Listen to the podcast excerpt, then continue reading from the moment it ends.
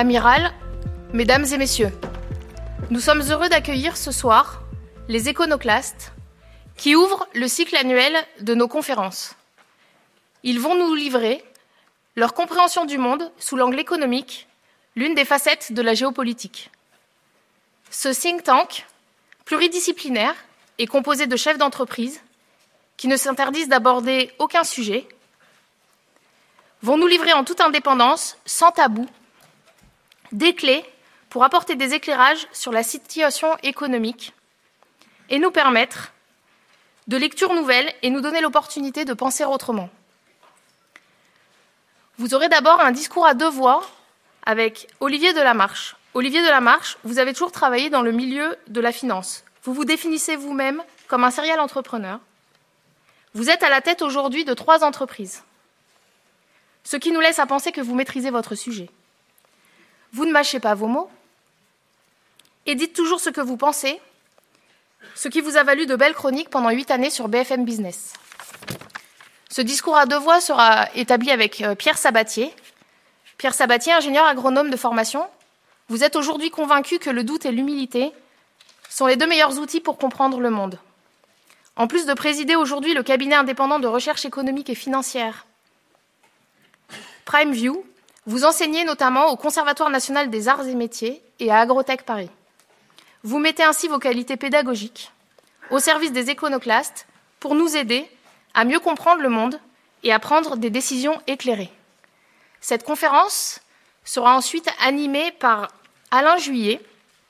Alain Juillet, vous êtes, un des trois, vous êtes des trois intervenants du jour celui qui connaissait le mieux le monde militaire au sein duquel vous intervenez. Vous avez en effet servi pendant cinq ans comme officier au sein du service action de ce qui est devenu la DGSE. Vous avez ensuite mené une carrière riche, alternant postes de direction d'entreprise et de hauts fonctionnaires, exerçant notamment les fonctions de conseiller pour l'intelligence économique en France auprès du Premier ministre. Messieurs, je vous cède respectueusement la parole.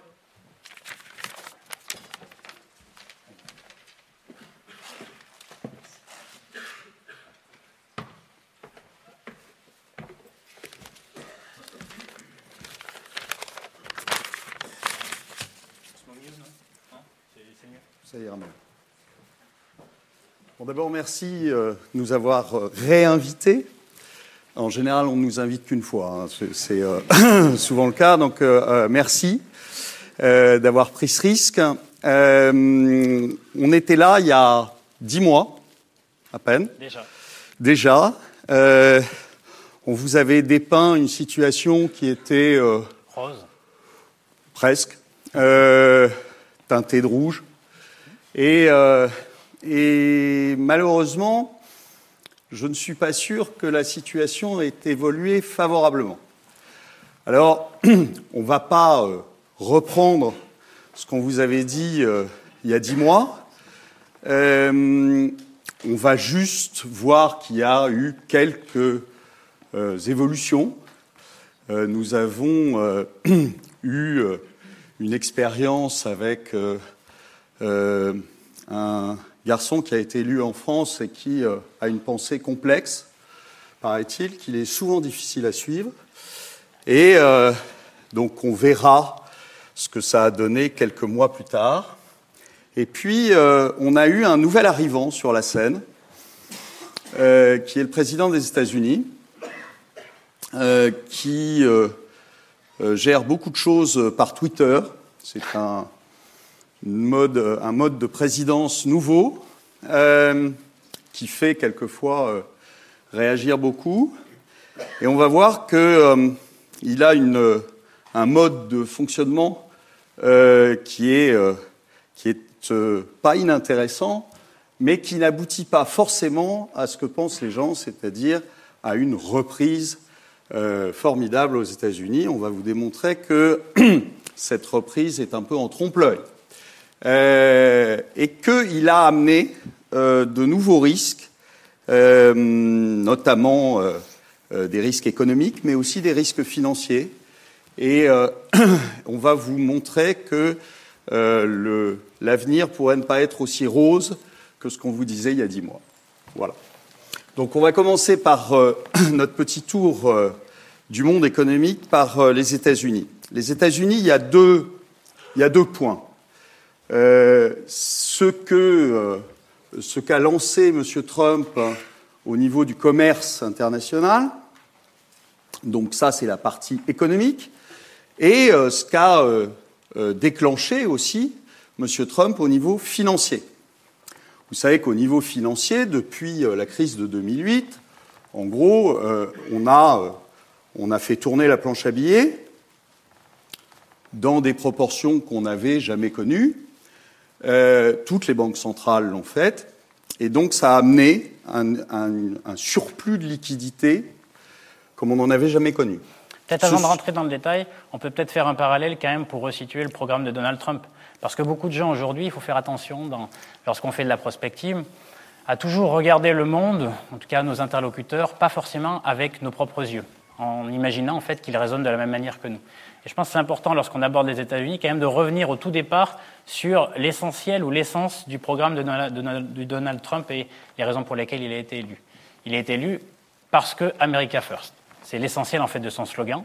Et souvent, on vous présente Donald Trump comme quelqu'un qui est impulsif, qui réagit à coups de tweet, certes. Alors, soyez sûr que tout ça est tout à fait programmé et s'inscrit dans une dynamique assez lisible lorsqu'on prend un petit peu de hauteur et on déborde en fait de la simple réaction qu'on peut lire sur Twitter. America First, ça a quand même été un tour de force au départ, hein, celui de doper artificiellement la croissance. Pourquoi? Parce que lorsqu'on arrive à la tête des États-Unis avec un socle électoral finalement assez fragile, la première chose qu'on essaye de faire, c'est le consolider. Et finalement, euh, lorsqu'on parle, vous savez qu'il y a une, une, grande réforme fiscale aux États-Unis qui a été adoptée l'année dernière, et si aujourd'hui euh, la croissance américaine atteint plus de 4% au deuxième trimestre, c'est quelque chose de lunaire pour nous. On a, ça fait très très longtemps qu'on n'a pas atteint ce genre de choses. Pourquoi? C'est orchestré, hein, c'est acheté, grâce en fait une baisse des impôts colossales à la fois pour les entreprises et les ménages américains. Il ne faut pas se tromper. Il le sait très bien. Les conséquences économiques de cette, réforme, de cette réforme fiscale et de la baisse des impôts, c'est essentiellement le conforter quant à sa capacité à générer de la croissance aux États-Unis dans le cadre en fait des élections qui vont arriver jusque-là. Et ça marche, ça marche. Alors attention, parce que comme tu le disais, aux États-Unis.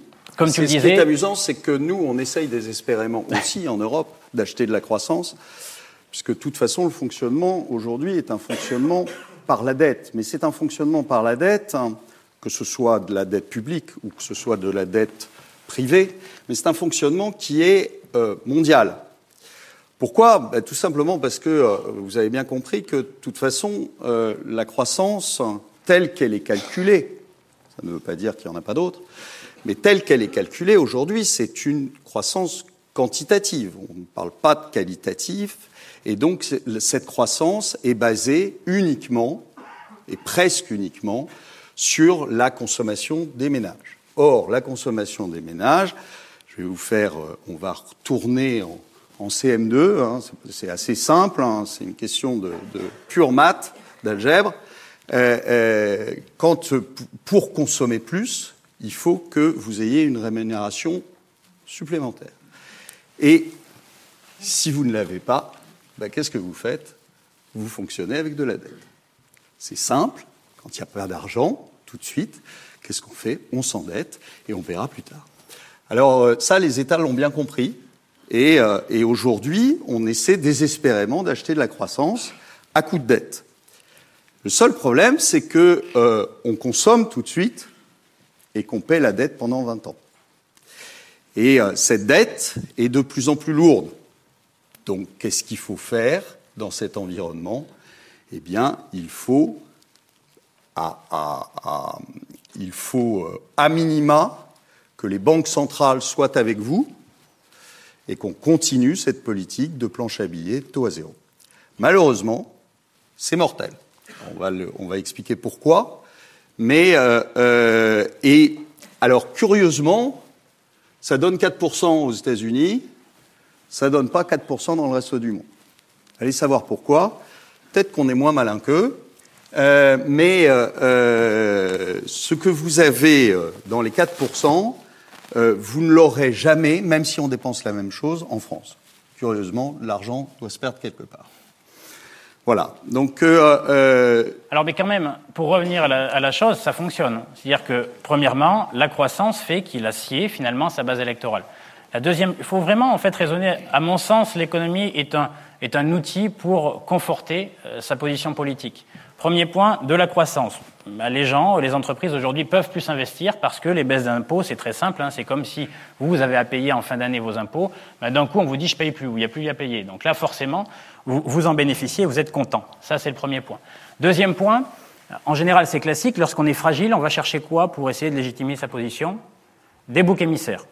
C'est exactement ce que fait Donald Trump en fait depuis le début d'année. Il y a quelque chose qui s'est passé quand même au premier semestre, quelque chose d'assez novateur. On n'avait pas vu ça depuis 20 ans. C'est quand même une remise en question profonde. Alors on, le voit à travers les journaux au jour le jour. On a l'impression que ça se fait progressivement, mais il faut bien avoir en tête que ce qui se passe sur notamment les tarifs douaniers, c'est quelque chose d'extraordinaire par rapport aux 20 dernières années. Le monde s'est construit depuis 20 ans sur la base de l'ouverture commerciale. Pour la première fois, un homme politique va vers une forme de moindre ouverture commerciale. Il est trop tôt pour parler de fermeture commerciale.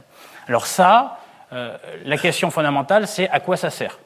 À quoi ça sert et à qui ça sert? Ça sert à Donald Trump parce qu'il peut dire j'ai fait ce que j'avais dit hein, à l'époque. Jusque-là, nous sommes les dindons de la farce. Ils en ont beaucoup profité. C'est un peu fallacieux comme argument, mais nous sommes les dindons de la farce depuis 20 ans. Avec moi, ça suffit. Je sais imposer des rapports de force et vous allez voir ce que vous allez voir, je le ferai. Et concrètement, c'est ce qui se passe maintenant depuis un certain nombre de mois, puisque vous avez vu qu'au début juillet, euh, les États-Unis ont taxé donc à peu près 60 milliards de mémoire en fait de dollars d'importation chinoise sur leur territoire, et que depuis le début du mois, le milieu du mois, ils ont rajouté 200 milliards à ces 60 milliards. Ce qui veut dire qu'aujourd'hui, 260 milliards des importations en provenance de Chine sont taxés de droits de douane supplémentaires, aujourd'hui de 10% au 1er janvier de 25%.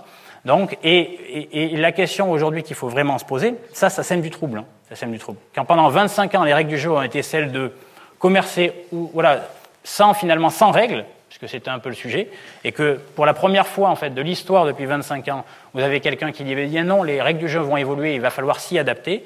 Alors, la réaction classique par rapport à ça et par rapport aux observateurs, c'est de juger que c'est mal. Hein, ça, c'est très européen. C'est-à-dire qu'on ne juge pas une, mesure sur son efficacité, on dit elle est bonne ou elle est mauvaise. Donc là, on tombe dans la morale. Malheureusement, ça, nous tue souvent. Euh, en Europe, on y reviendra plus tard. Mais euh, la question fondamentale, c'est est-ce que ça marche? Mais aujourd'hui, il faut l'avouer, les rapports de force qu'il instaure sur le plan du commerce international, depuis qu'il les installe, ça fonctionne. Et donc cette nouvelle manière de faire de la diplomatie en termes euh, de commerce international, ça fonctionne. Ça fonctionne parce que, eh bien, finalement, c'est nouveau. Les gens sur cette sphère-là n'ont pas l'habitude d'assumer des rapports de force et donc il cède.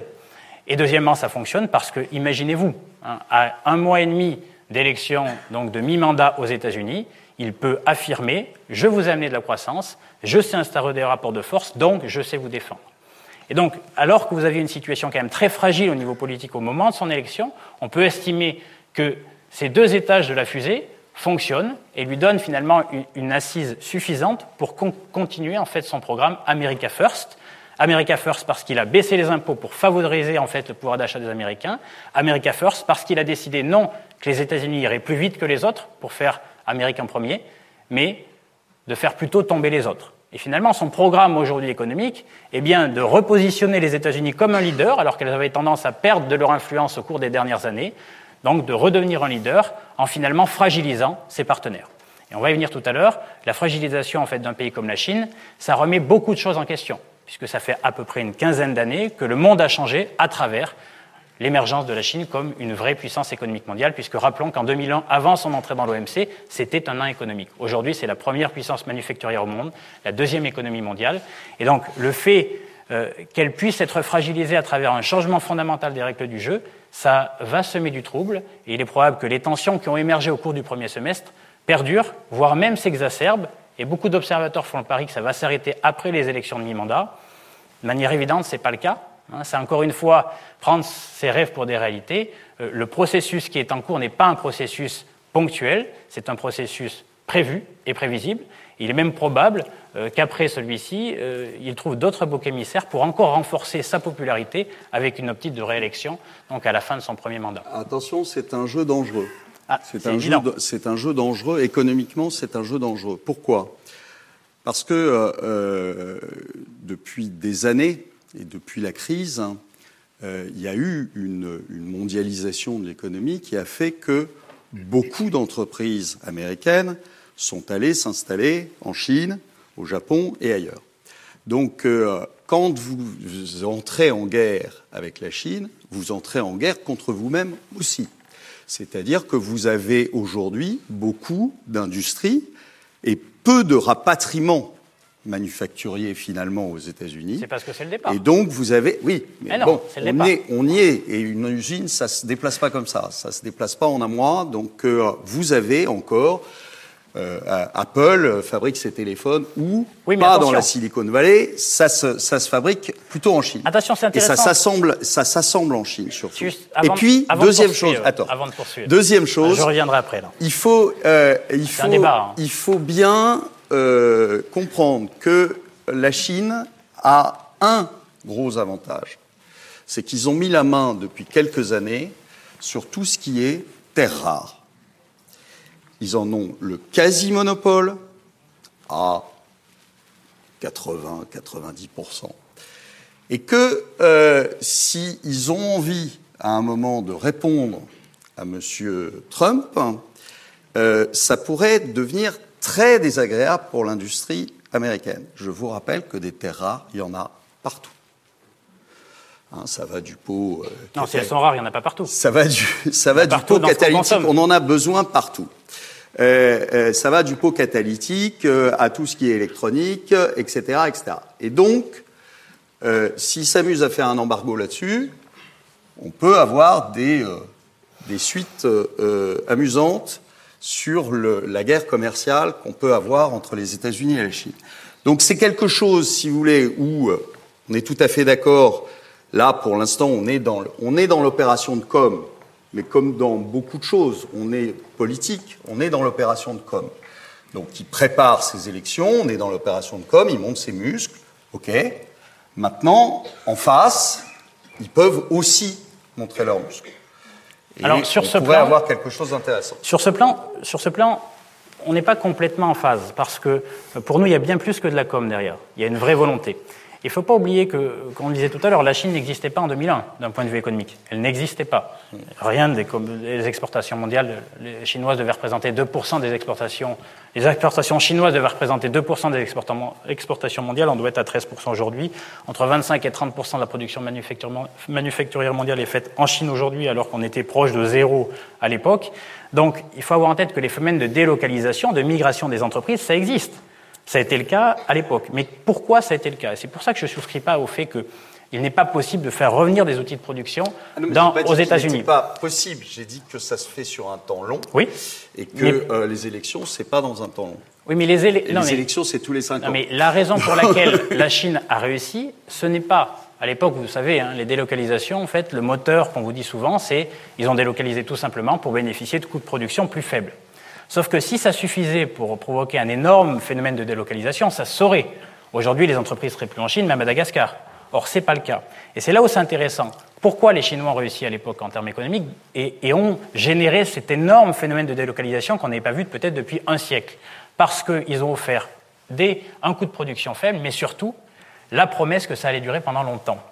Et c'est là où Trump réussira ou non à faire relocaliser son outil de production il est clair, comme tu l'évoques jusque-là, si c'est de la com, Apple ne considérera même pas le fait de faire revenir en fait des outils de production sur le territoire, mais s'il l'affirme et qu'on comprend que cette dynamique-là, elle s'inscrit dans le long terme et c'est un vrai objectif de politique générale, alors les entreprises qui ne sont ni morales ni immorales, qui sont amorales, ce sont des coquilles qui ont la moralité de leur gouvernance, considéreront à nouveau l'importance finalement de produire dans un lieu si on veut y vendre. Parce qu'on a beau dire, les entreprises vont. Aujourd'hui, on a explosé la chaîne de production des, produits en faisant produire en fait dans des pays à bas coût, mais le consommateur final reste bon an mal an aux mêmes endroits. Donc avec des pays à fort pouvoir d'achat, et les États-Unis aujourd'hui restent le premier marché. Et si les entreprises américaines veulent continuer à pouvoir bénéficier de ce premier marché-là, je suis à peu près persuadé, si Trump leur donne une visibilité quant au fait que ces règles-là ne sont pas là ponctuellement, mais ils sont là pour longtemps, qu'on verra un phénomène de, relocalisation finalement dans ces territoires, ou au moins dans des pays qui lui sont plus proches. Donc, faut faire attention, premièrement, sur, cette capacité à relocaliser. Deuxièmement, sur les rapports de force. c'est bien beau, mais on le voit. Là, on a 260 milliards de produits euh, taxés maintenant, de produits euh, euh, importés de Chine qui sont taxés. La réponse des Chinois automatique, c'est au mois de juillet, eh bien, vous en faites 50, on en fait 50. C'est-à-dire que moi aussi, je vais vous taxer 50 milliards des biens importés en provenance des États-Unis. Là, les États-Unis font 200 milliards, ils font combien les Chinois? Ben, Ils font 60. Pourquoi? Parce qu'au total, ils importent 130 milliards de dollars. Alors que les Américains importent euh, entre 5 et 600 milliards de dollars de produits chinois. Ben, vous voyez, deux poids, deux mesures. Donc à un moment donné, ils ont beau dire je vais réagir, sauf qu'ils euh, n'ont plus de balles dans le barillet. Et donc, véritablement, ça, c'est un point de vue fondamental. C'est où se, se situe aujourd'hui le rapport de force? Ça fait une dizaine d'années qu'on dit les États-Unis déclinent. À ce stade, le premier marché au monde reste les États-Unis, avec des fondations certes fragiles, mais finalement pas plus fragiles qu'ailleurs, dans les, dans les pays matures. Et en face d'eux, ils ont quoi? Ils ont un pays comme la Chine, qui a véritablement explosé, qui est beaucoup plus solide qu'en 2000, mais qui reste avec de grosses fragilités. Tu évoquais tout à l'heure le système financier. Le système financier chinois est extrêmement branlant. Euh, le niveau de dette euh, total en Chine est extraordinairement élevé. Et encore, si on prend en considération toute la dette non officielle, là, on explose les records. Avec une économie qui tourne beaucoup sur l'investissement, à savoir qui est très très cyclique, donc encore beaucoup sur les débouchés externes. Alors certes, ils ont peut-être un monopole sur les terres rares, ou en tout cas une forte implantation là-dessus, mais quand on fait objectivement le point du rapport de force entre les deux, je crois qu'on sous-estime un peu, parce qu'on a peut-être envie de le sous-estimer, euh, la position dominante des États-Unis actuelle. Elle reste encore dominante, et d'ailleurs on pourrait s'interroger, est-ce que si Trump n'avait rien fait, aujourd'hui les Chinois clairement ont conscience de ces fragilités. Depuis quelques années, ils s'organisent pour y répondre, pour consolider leur fondation. Mais ce n'est pas encore fini. On en est loin d'avoir fini. Et ce qui fait que cette attaque finalement frontale de la part des États-Unis, c'est un peu le bon timing. Si l'objectif des États-Unis, c'est assurer leur leadership et réaffirmer leur leadership au niveau mondial, c'est le moment de le faire. Parce qu'une fois effectivement que la Chine aura consolidé son modèle économique, sera moins fragile, moins financièrement dépendant, moins, dépendant des investissements, à partir de là, le rapport de force serait beaucoup plus équilibré. Il est évident que les États-Unis n'auraient pas le loisir de montrer les muscles comme ils le font depuis le premier semestre. Alors, ils montrent les muscles, euh, on, va repartir là-dessus. Euh, non seulement ils montrent les muscles économiquement, puisque euh, ils ont déclaré une, guerre commerciale, mais ça tombe à un moment où il y a une grande fragilité et il y a une grande fragilité financière. Pourquoi cette grande fragilité financière? Je vous l'ai dit tout à l'heure, on a inondé le monde de billets de banque. Euh, plutôt vert. Mais après, il y en a eu de toutes les couleurs quand euh, M. Draghi s'y est mis. Mais euh, on a inondé le monde. Et on a inondé le monde depuis 2008. Depuis 2009 exactement, où on a commencé à faire tourner les, les imprimantes. Qu'est-ce qui s'est passé? Il s'est passé récemment que vous avez eu beaucoup de mouvements de capitaux pourquoi? Parce que euh, cet argent qui a été créé pendant des années, il est allé se placer dans des endroits où il y avait encore un petit peu de rendement, encore un petit peu de croissance. Et c'était quoi ces pays-là? C'était des pays en voie de développement, c'est-à-dire en gros les BRICS, ce qu'on appelle les BRICS. Euh, et donc cet argent est allé se placer là-bas. Sauf que j'ai on a un collègue qui s'appelle Albert Edwards qui avait dit euh, à propos des BRICS, euh, It's a bloody ridiculous investment concept. Euh, pourquoi? Ben, Tout simplement parce que quand il faut rentrer dans ces marchés, ça ne pose jamais aucun problème.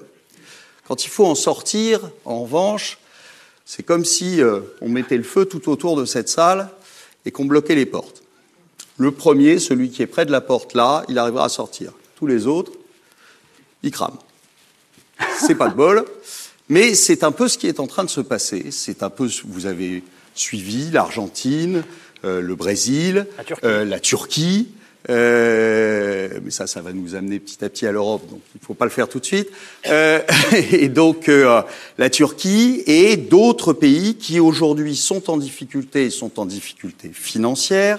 Pourquoi? Parce que l'argent repart et en emportant évidemment à chaque fois les monnaies et euh, un certain nombre de problèmes sur les taux d'intérêt, etc. Pour compléter, c'est dangereux.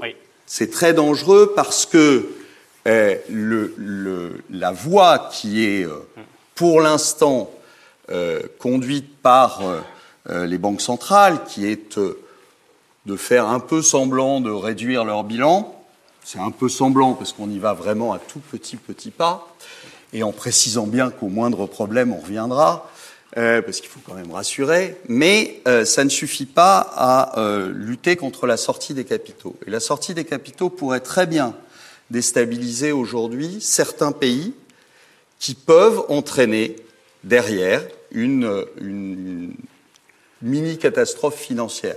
Je vous rappelle, par exemple, c'est un, un, tout petit exemple, mais je vous rappelle que les banques européennes sont par exemple assez exposées à la Turquie.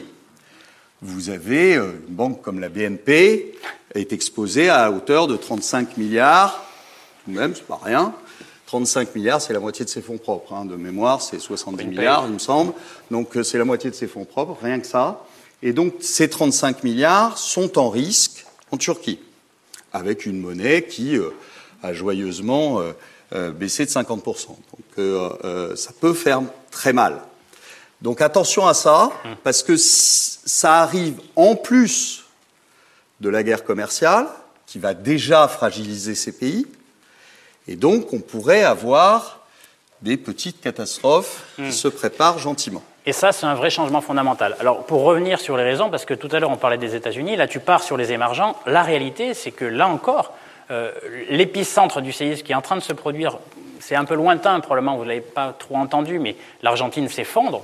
Là, ce n'est pas une projection, hein, ce n'est pas décliniste, c'est véritablement il y a un vrai effondrement économique. La Turquie est en grande difficulté. Le Brésil, euh, plus grand pays, un peu plus résilient, donc résiste, mais véritablement fragilisé. La plupart des pays émergents, en fait, souffrent directement en conséquence de quoi Des États-Unis. Et là encore, on peut s'interroger sur le fait du hasard. C'est-à-dire que euh, là, on évoquait juste avant euh, la, dynamique euh, des taxes douanières qui fragilisent leurs débouchés externes, c'est-à-dire le modèle économique central des pays émergents. Mais en, parallèle, il faut avoir en tête que ce qu'a fait Donald Trump, alors pourquoi on dit maintenant les, les pays émergents bénéficient plus d'assez de liquidités pour financer leur économie? Ça, concrètement, c'est la conséquence de la politique américaine. Politique budgétaire d'une part, parce qu'on a dit tout à l'heure, on baisse les impôts. Alors c'est génial, on rase gratis. Sauf qu'on rase pas complètement gratis. La conséquence des baisses d'impôts, lorsqu'elles sont très importantes et qu'elles se retrouvent pas complètement dans, les dépenses des ménages et les investissements des entreprises, ça génère quoi d'après vous? Une chose dont on a horreur en Europe. C'est presque un, gros mot de le dire. Du déficit public. Déficit public, ça veut dire qu'en gros, vous dépensez plus que vous ne gagnez. Eh bien ça, faut le financer.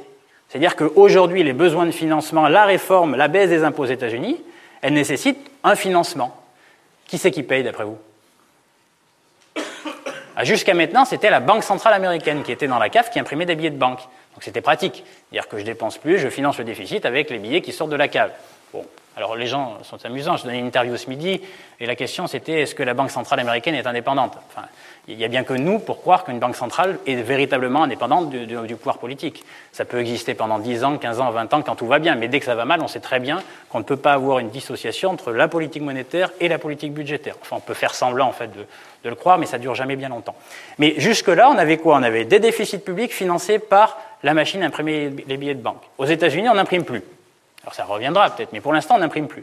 On imprime de moins en moins. C'est-à-dire qu'on n'injecte plus de liquidités, et donc il faut trouver l'argent pour financer ces déficits ailleurs. Et on les trouve où d'ailleurs? Ailleurs. C'est là le problème, c'est vraiment ça, c'est que euh, la conséquence finalement de la déviance de la politique budgétaire américaine, ce ne sont pas les États-Unis qui en pâtissent, c'est directement les pays émergents.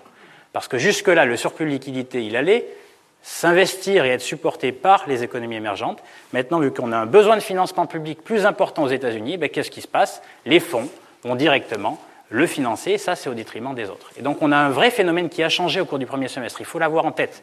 C'est-à-dire qu'il y a vraiment deux dimensions.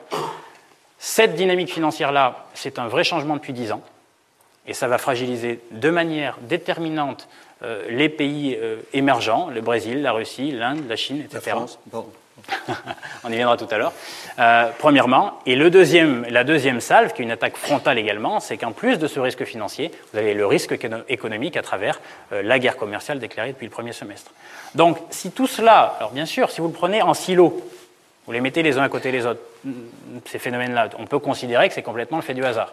Mais si vous les rassemblez ensemble et vous prenez de la hauteur, tout de suite, ça s'inscrit, à mon sens, beaucoup plus dans un programme très précis d'America First, avec encore une fois, il y a deux manières de le faire. Soit j'avance plus vite que les autres, soit je fais tomber les autres. Et il y a une vraie politique aujourd'hui qui amène à la fragilisation des autres, d'une partie du monde, d'une partie du monde émergent. Et n'oublions pas quand même qu'une grande partie de la croissance depuis 15 ans, elle vient d'où?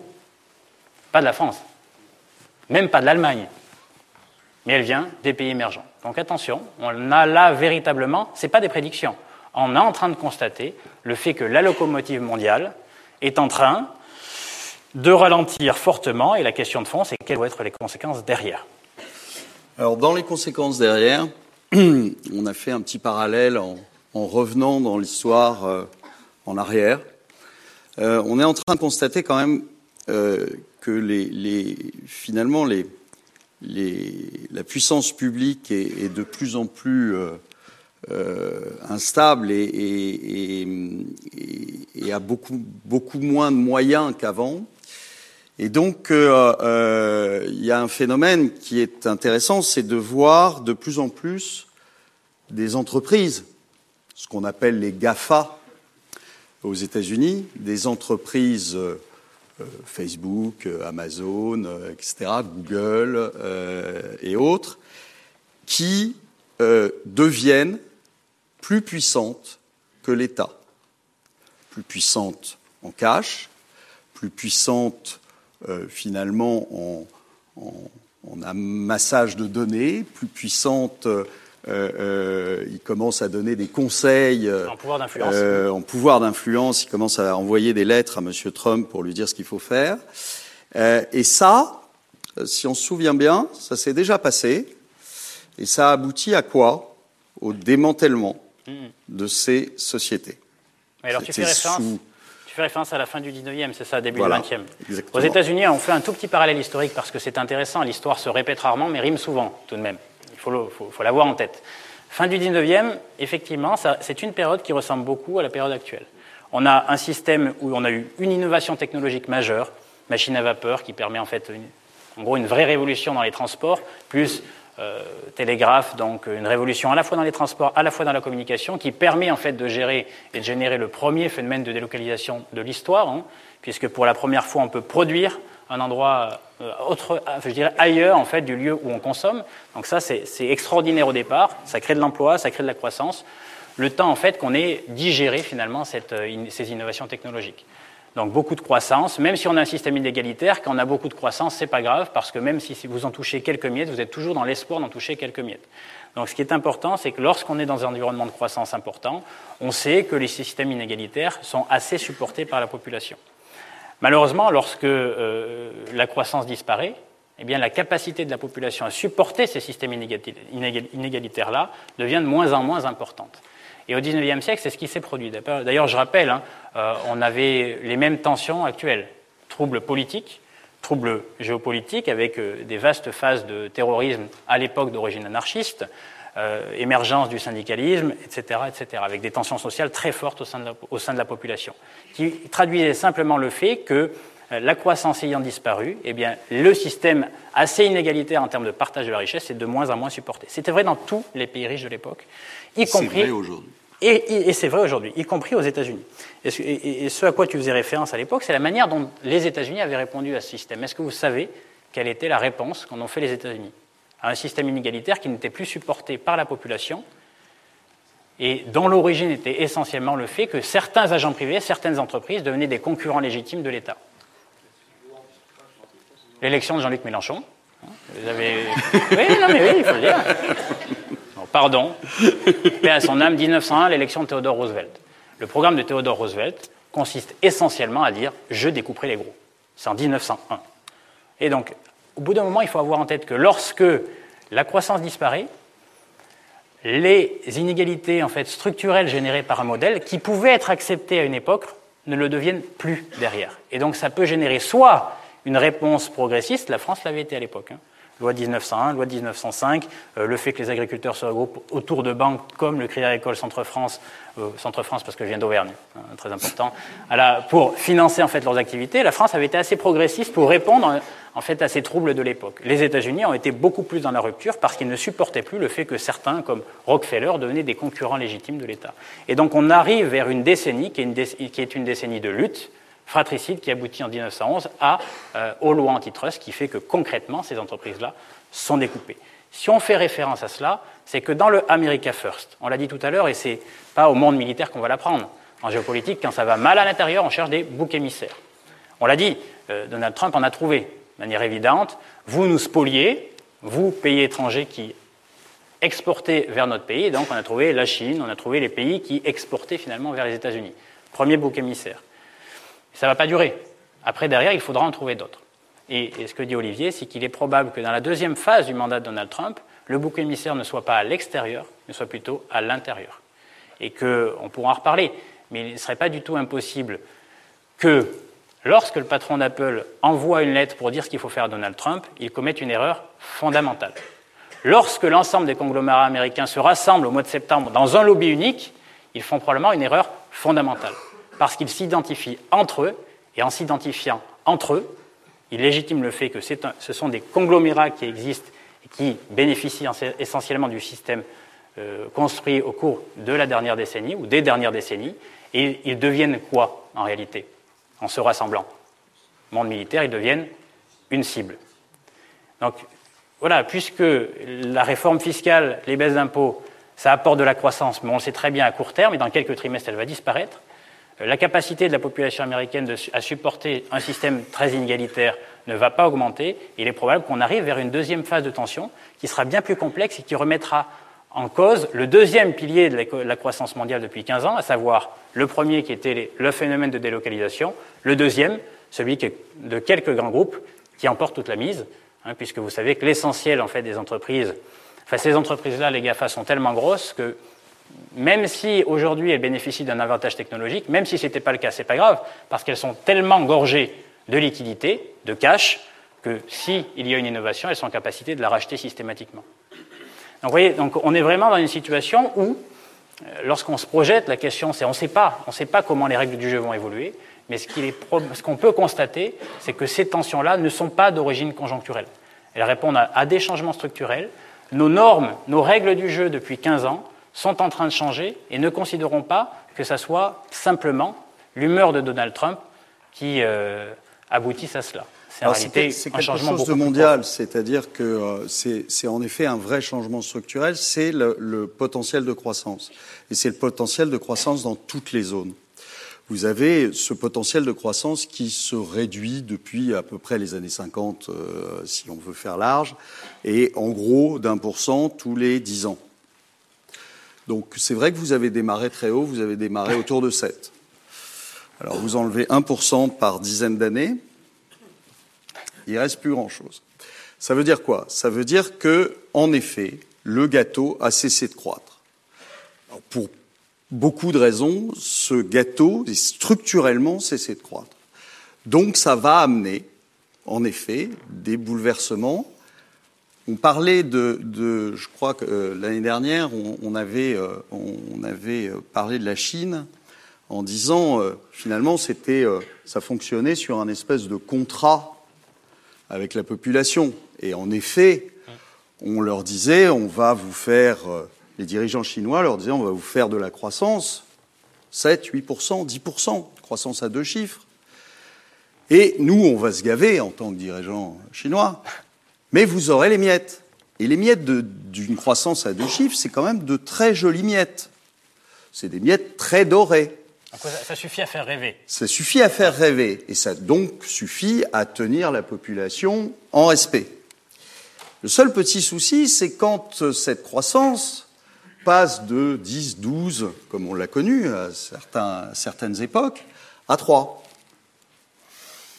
3, c'est en Chine, c'est une récession. Hein, euh, c'est-à-dire que ça ne suffit absolument pas à absorber euh, tout ce qui euh, vient des campagnes et qui arrive dans les villes avec l'espoir un jour de d'arriver à un niveau de vie occidental. À 3, ils n'y arrivent plus. Hein. À 3, Ah ils non, viennent plus. hein. 3, ils n'y arrivent plus. 3, et même ils retournent en général dans les campagnes. vous êtes en récession. À 3% en Chine, vous êtes en récession.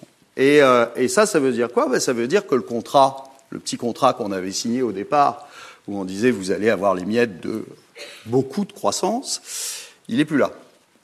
Et donc, euh, et ça, c'est quand même dans beaucoup de pays.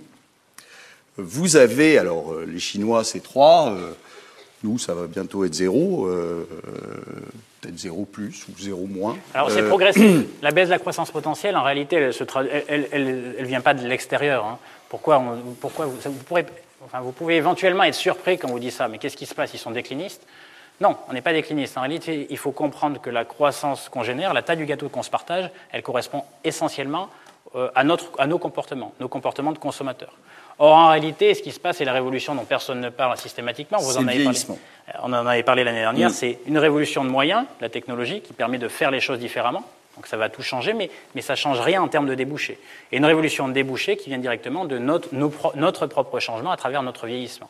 Et en réalité, c'est cela euh, qui explique la baisse tendancielle de l'augmentation de la taille du gâteau à se partager. Un pays qui vieillit, simplement, est un pays qui ne peut pas espérer, qui voit sa, sa- sa croissance potentielle de la consommation des ménages décroître progressivement. Alors je vous rappelle qu'il n'y a qu'un seul continent qui n'est pas concerné par ce vieillissement de la population et par cette baisse de la démographie, c'est l'Afrique. Le reste, que ce soit la Chine, le Japon, on n'en parle même plus parce que euh, ils sont, On n'en parle plus parce qu'aujourd'hui, ils sont 125 millions de personnes et ils la projection moins de du ministre- 90 en 2050. Voilà, et ça vient pas de chez nous, hein. Ça vient de la- du ministère de la Santé au Japon. C'est un tiers. Confiance. C'est un tiers. En Italie, c'est pareil. En Espagne, c'est pareil. Nous sommes sur des taux de, de fécondité qui sont à 1,30, alors que c'est 2,10 pour euh, espérer remplacer la population. À terme, c'est un suicide, on peut le dire. Donc c'est un suicide. C'est un suicide en Grèce, c'est un suicide en Italie, c'est un suicide en Espagne. C'est bientôt un suicide en France parce que ne croyez pas que on claironne depuis des années que euh, avec notre formidable système nous sommes à, à- à plus de 2,10. Non, on est à 1,80. Donc on est en dessous de 2,10. Alors, Et on- donc- on est moins frappé que les autres sur ce plan, tant mieux. Oui. On a géré le vieillissement des baby-boomers, mais sur ce plan, on est quand faut, même mieux. faut bien, faut bien qu'on gagne quelque part.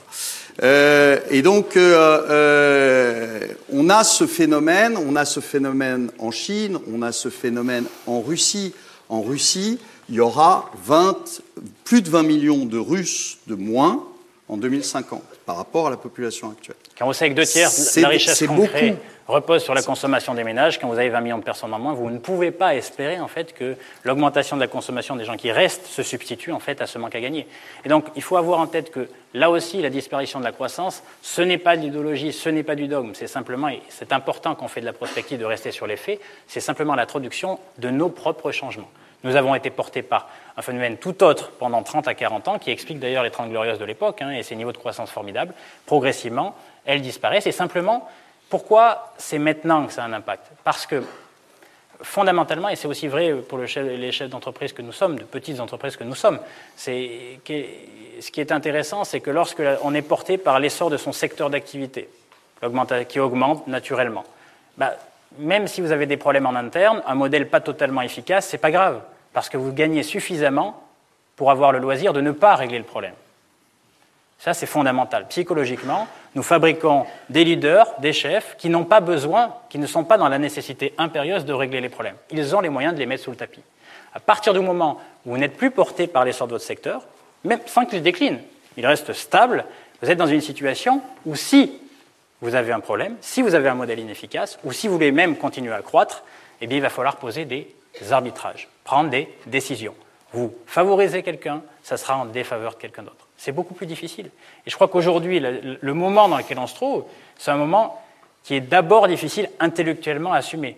Parce que nous avons fabriqué pendant quatre décennies des gestionnaires qui n'avaient pas, qui n'avaient besoin, qui avaient simplement besoin de gérer un modèle efficace, moins efficace, c'est pas grave. On avait les moyens de le maintenir, et aujourd'hui, nous n'avons plus ces moyens-là. Donc, il ne faut plus des gestionnaires, il faut des leaders. Alors, une dizaine d'années hein, pour réinventer les modèles, mais ça, c'est pas de la même nature. Et donc, on vit en fait, et d'ailleurs, on pourrait revenir sur euh, les signaux que nous envoient les votes politiques partout dans le monde, dans les pays riches, partout. En gros, ces signaux qui sont des signaux en fait de, de, rupture ou de prémisse de rupture, ne sont que l'expression de la conscience de la population d'un modèle inadapté et d'aujourd'hui de notre incapacité à réinventer, ou en tout cas à faire confiance aux gens qui se proposent pour réinventer. Et là encore, c'est toujours important d'avoir en tête, lorsqu'on est dans les chiffres, on passe pas mal dans les médias, on nous demande toujours ce qui va se passer la semaine prochaine, le mois prochain, le trimestre prochain. Aucun intérêt. Là, la question fondamentale, c'est est-ce que ce que nous vivons maintenant depuis quelques années est finalement anecdotique? Si c'est le cas, d'ailleurs, n'en parlons pas, parce que naturellement, il va disparaître, ou est-ce qu'il est plus structurel? Et ce qui est important à avoir en tête, on était là l'année dernière, on vous alertait sur ce qui pouvait arriver. Depuis l'année dernière, les choses ont encore changé. Et malheureusement, l'histoire récente nous donne raison. Dire que ces changements sont les conséquences d'un modèle inadapté à un monde qui est en train de changer. Et donc, euh, tant qu'on n'aura pas réussi à le réinventer, à le recréer, et ça passera probablement par des générations de personnes qui soient fondamentalement différentes des précédentes, on vivra en fait des ruptures qui seront des ruptures qui vont s'accumuler. Et donc les tensions actuelles ne sont pas momentanées, elles sont structurelles. Et se projeter en imaginant qu'elles vont se régler d'elles-mêmes, c'est probablement un pari que, à titre personnel, je ne ferai pas. Et toi? Pas du tout. Euh, non, ce qui, ce, qui est, ce qui est terrifiant aujourd'hui, c'est de voir justement l'incapacité des gens qui nous dirigent, des politiques. Quand je dis nous, c'est euh, mondial, hein, pas, je, ne, vous parle pas simplement de la France, mais euh, justement à adresser ces problèmes-là. Vous n'entendez jamais parler du vieillissement et de, la, démographie. C'est un sujet quasi tabou. Pourquoi? Ben, Parce qu'ils n'ont pas la solution. Et qu'aujourd'hui, si vous regardez, euh, ne serait-ce que, euh, là on va, peut-être arriver sur la France, mais quand vous regardez des. T'as envie qu'on y arrive, hein ce qu'on a, envie de bah dire ce que tu penses de la France. Je, je, ça, ça m'amuse. On va s'arrêter en Italie. Euh, on, va, on va faire un petit passage en Italie avant. Mais euh, quand vous regardez ce que ça va donner sur les, sur les retraites, et donc sur la consommation, et donc sur la croissance, quand vous regardez ce que, ce que ça va donner sur les retraites, on vous dit toujours, oh ben, on va repousser d'un an, de deux ans, euh, l'âge de départ à la retraite. Mais ce n'est pas le sujet. Le sujet, il est loin d'être là. Je ne sais pas si vous savez, mais euh, euh, il y a quelque temps, au Japon, pour les, les, personnes publiques, enfin pour les fonctionnaires, on a repoussé l'âge de la retraite à 80 ans. Voilà. Là, ils viennent de prendre un coup. Là, là ils viennent de prendre un coup. Là. là, de manière évidente, la salle réagit plus. On les a perdus. J'ai un copain qui a une, à la fin, une, filiale au Japon. Euh, il a euh, euh, cinq commerciaux. La moyenne d'âge, c'est 67 ans. De ses commerciaux. Donc, ça veut dire quoi? Ça veut dire qu'aujourd'hui, on va vers une société où vous ne prendrez pas votre retraite à 65 ans, euh, la deuxième chose, c'est que vous continuerez à travailler parce que vous n'aurez pas le choix. C'est ce qui se passe aux États-Unis mmh. d'ailleurs. la seule catégorie de population qui a récupéré son, son taux de, de, participation à la population active, c'est la classe des âges de 65 ans, qui, qui sont obligés, en complément de leur retraite, de travailler et d'avoir plusieurs boulots. Et la troisième chose, c'est que vous vendrez vos actifs. Eh oui. Un ménage américain, en moyenne, quand il part à la retraite, il a 225 000 dollars. C'est une moyenne, ce n'est pas une médiane. Donc vous avez Bill Gates et, compagnie qui a fait légèrement augmenter cette, cette moyenne. Donc ils partent avec 225 000 dollars. Combien leur coûte leurs frais de santé? Juste leurs frais de santé, ils mangent pas. Hein. Ils, ils vivent pas, mais juste leurs frais de santé jusqu'à leur mort. 275 000 dollars. Ils sont déjà en l'air de 50 000. Alors qu'est-ce qu'ils font? Ils s'endettent. Ils n'ont pas le choix. Et donc on est dans un système qui ne pourra marcher que sur la dette. Alors non, ça c'est parce que euh, on n'a finalement pas pris la mesure que nos propres changements ne nous autorisent plus à utiliser les mêmes modèles qu'avant. La réalité, c'est qu'il y a deux manières de faire. C'est pourquoi on vous parle de ça. C'est-à-dire que le préalable à la reconstruction, c'est le bon diagnostic. Vous allez voir le médecin. Si vous posez le mauvais diagnostic, le traitement ne sera pas bon. Et une des erreurs, probablement, et d'ailleurs on, la commet plus en Europe qu'ailleurs, c'est que nous avons, ou nous posons des diagnostics et beaucoup, beaucoup trop de dogmes sous-jacent ou d'idéologie. Factuellement, il faut comprendre que pour des raisons structurelles qui nous sont, qui sont en fait nos propres caractéristiques, nous ne pouvons plus supporter les modèles d'antan. Et donc il faut, là pour le coup, on parle beaucoup vous savez, de jolis mots, de disruption aujourd'hui. La réalité, c'est que la disruption, elle doit d'abord être intellectuelle et se dire que nous devons reconstruire un modèle adapté à cela. Et quand tu évoques en fait la notion de senior, la réalité, et là il faut dire la vérité, on s'en fiche de l'âge de départ à la retraite, parce que les gens ne voudront pas partir. Parce que l'équilibre démographique fixe. Non, non, non, parce que toi, tu le présentes comme une, comme une fatalité. Non, c'est-à-dire que concrètement, augmenter l'âge de départ à la retraite, ça ne sert à rien. Vous savez combien, à l'âge de la liquidation de la retraite en France, que vous savez combien de personnes sont au chômage chez nous? À peu près 35 vous pouvez augmenter l'âge de départ à la retraite. C'est-à-dire qu'en gros, vous déshabillerez Paul pour habiller Jacques. Donc la question, c'est plutôt celui de l'emploi des seniors. Et au-delà, au-delà de ça, si on est honnête et qu'on ne reprend pas en fait les conclusions du Conseil d'orientation des retraites en France, qui concrètement met dans les paramètres de l'équation, désolé, il faut le dire quand même, dans les paramètres de l'équation, des paramètres qui sont complètement loufoques, qui sont euh, euh, inaccessibles en fait pour l'économie française. Donc vous faites le constat que de fait, sans même faire des réformes supplémentaires, les taux de remplacement, c'est-à-dire que les niveaux de retraite par rapport, à celle, euh, par rapport au niveau actuel, vont baisser de 10, 15, 20, 25% C'est ni bien ni pas bien, c'est comme ça. C'est que pour équilibrer l'équation, soit on fait de la dette, soit on, l'impacte finalement dans les revenus des, des, gens qui pourraient partir à la retraite. Alors il ne faut pas les empêcher de partir à la retraite. Il faut simplement faire le constat que ces gens qui voudront maintenir leur niveau de vie devront compléter leurs revenus issus de leur retraite. C'est ni grave ni pas grave. Ça veut dire quoi? Ça veut dire qu'on ne va pas forcer les gens à rester. Ils auront le choix. Soit ils se satisferont de moins, soit ils voudront compléter leur revenu. Et donc la mission de la société, ce n'est pas toujours de caricaturer, dire qu'un senior en emploi prend le boulot en fait d'un jeune, c'est une sottise absolue. La mission de la société, c'est finalement de répondre aux besoins d'emploi des seniors. Alors, on peut hausser les épaules, sauf qu'en fait, ce constat-là, il n'est pas posé. Parce que si c'est véritablement le cas, eh bien, vous, faites, vous construisez un marché du travail qui va être spécifique aux gens qui veulent compléter leur revenu, qui ont finalement des, volontés ou des besoins qui sont très différents. Un temps disponible, une, capacité physique disponible, voilà, ou, à disposition, même des, des de complément de revenus qui sont différentes. Et dans ces cas-là, il ne faut pas vouloir traiter tout le monde pareil. Il faut traiter le marché des seniors, si on veut justement répondre à cela, le marché du travail des seniors à part entière. Il faut faire qu'une entreprise puisse embaucher un senior. Il faut aussi faire comprendre et vous faire finalement comprendre dans la société qu'il y a un message qui est véhiculé qui est d'une sottise absolue, ou quand on vous dit qu'un senior qui reste en emploi, parce que notre société est très culpabilisante, un senior qui reste en emploi prendrait la place d'un jeune. Alors ça, ça c'est insupportable. Parce qu'en réalité, c'est vraiment ne rien comprendre en économie. Un senior qui ne travaille plus est un senior qui gagne moins. Si vous avez compris que la richesse qu'on crée dans notre pays, d'après tous les pays du monde, repose sur les dépenses des ménages, un senior qui gagne moins est un senior donc qui va moins dépenser et moins créer de richesse. En réalité, le senior qui reste en emploi gagne plus que s'il ne travaillait plus. S'il gagne plus, il a la capacité à assouvir plus de besoins. Sa solvabilité, son pouvoir d'achat, notamment en service, va augmenter. Et puisqu'il a plus de moyens pour payer les services, eh il y a des entreprises qui, en face, vont pouvoir être créées pour répondre à ce besoin solvable de services, notamment des seniors. Et vous savez qui c'est qui les fait, ces services, en général? Des jeunes qualifiés ou non qualifiés? Plutôt non qualifiés. Vous savez où sont les deux poches de chômage en France? C'est pour ça que j'aime bien dire en conférence, un petit peu provocateur, que la France choisit le chômage. Parce qu'elle est caricaturale dans sa, dans sa vision des choses, les deux poches de chômage, c'est chez les seniors et chez les jeunes non qualifiés.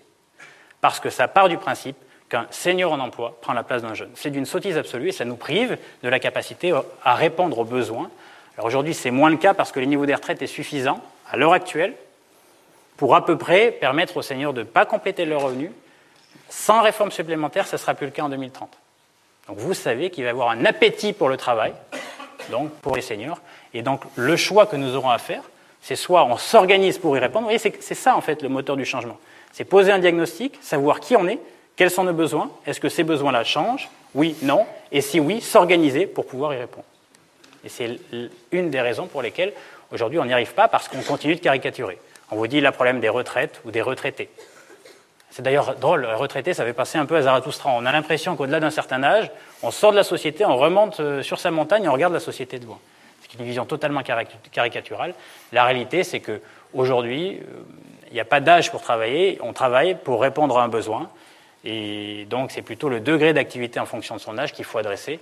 Il faut arrêter de caricaturer avec l'opposition systématique, actif, inactif, retraité, euh, personne en âge de travailler. Alors, puisqu'on parle de la retraite, on va parler de l'Italie. Je vous ai dit qu'elle vieillissait vite. C'est le deuxième pays derrière l'Allemagne en Europe euh, qui vieillit euh, euh, extrêmement vite. On va vous parler de l'Italie. Pourquoi? Parce qu'il y a eu, il y a quelques, quelques mois, l'arrivée d'un gouvernement italien un peu disruptif. Hybride, hybride. hybride. c'est, pour vous donner une idée, c'est Mélenchon et Marine Le Pen ensemble, si vous voulez, qui font un petit. Et le petit s'appelle Salvini.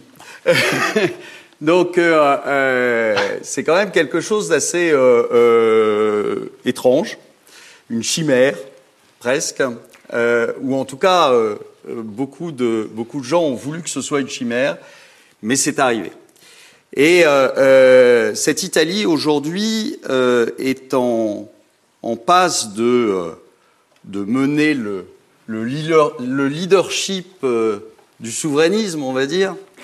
Euh, et euh, il y a quelque chose qui est intéressant parce que je me souviens, je, parlais avec des, Italiens, une famille italienne, et puis avant les élections, ils me disaient mais non, mais de toute façon, le M5S et, la Ligue seront jamais élus. Ils ont été élus. Puis après, ils m'ont dit oh, ils, ils arriveront jamais à s'allier. Ils se sont alliés. Et puis après, ils m'ont dit euh, mais ils feront jamais un gouvernement. Ils ont fait un gouvernement. Puis après, ils m'ont dit oh, de toute façon, au bout d'un mois, ça va sauter. Ça fait Ça trois. ça fait trois. Et donc, euh, euh, et je leur dis, euh, maintenant, la prochaine étape, c'est quoi? C'est une sortie de l'euro? Je oh, non. Je suis pas bien sûr que dans quelques mois, euh, je leur dise pas, euh, ouais, c'était pas sûr, mais c'est quand même arrivé. Pourquoi? On a quand même l'impression, depuis euh, plusieurs mois, que euh, Salvini est en train de nous faire un tour de magie. Vous savez le principe de la magie? J'agite la main droite, vous regardez tous ma main droite, et pendant ce temps-là, je pique le portefeuille de Pierre dans sa poche gauche. Chauvernia, ça ne peut pas arriver. Voilà ce qui se passe. Et aujourd'hui, qu'est-ce qu'on fait? On a euh, Salvini qui refuse euh, l'accès à un bateau euh, euh, dans ses ports. Ça fait beaucoup de bruit. Tout le monde est là dire Oh, Salvini, il est méchant. euh, Salvini, c'est un sale nationaliste, etc. Et puis, pendant ce temps-là, ce qu'on ne voit pas, c'est les nominations qu'il fait aux postes clés, comme président de l'Assemblée, etc., qui sont tous des économistes, et tous des économistes qui ne peuvent pas voir l'euro en peinture. Les Ils sont fameux europhobes, ils ne sont pas eurosceptiques, ils sont europhobes. Et là, on peut se poser la question. On se dit, oh, est-ce qu'il agiterait pas la main euh, sur les migrants, histoire de euh, nous faire euh, un, petit, un petit coup d'arnaque sur le- l'euro C'est une possibilité.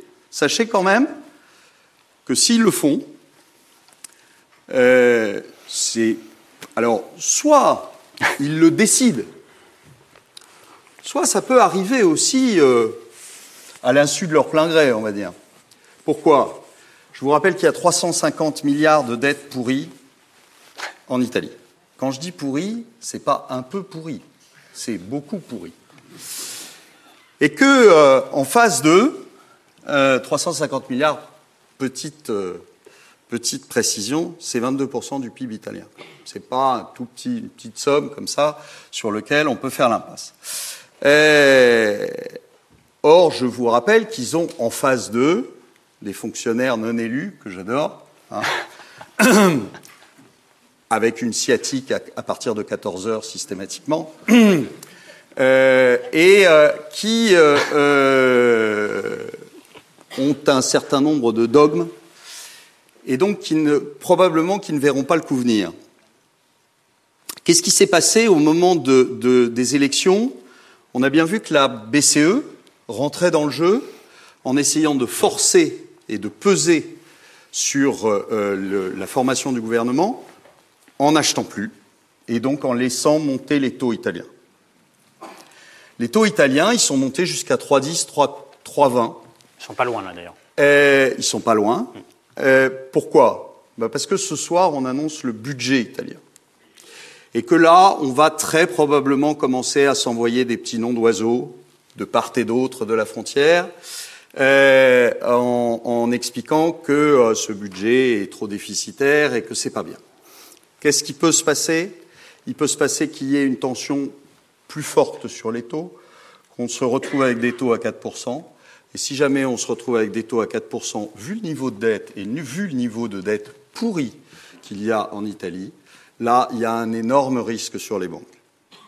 Qui dit énorme risque sur les banques dit euh... risque systémique de contagion. Donc là, voilà. la question qu'il faut se poser, donc là, on est en train de se projeter sur l'année qui vient, c'est que finalement, est-ce que l'Europe, dans son ensemble, à travers ses autorités essentiellement monétaires, va gérer la situation italienne avec une forme ou une dose de morale, ou de dogme, ou d'idéologie, ou, on va dire, plutôt sur, le, sur la trajectoire américaine avec un froid pragmatisme.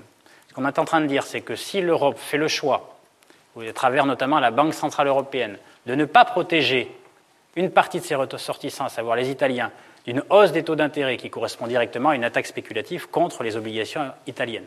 Si la Banque Centrale Européenne ne se met pas en face, il joue son rôle de premier défenseur d'un des nôtres, concrètement, ça générera des dommages collatéraux qui seront difficilement gérables. Et là, on pourrait être dans une situation de risque systémique, de contagion.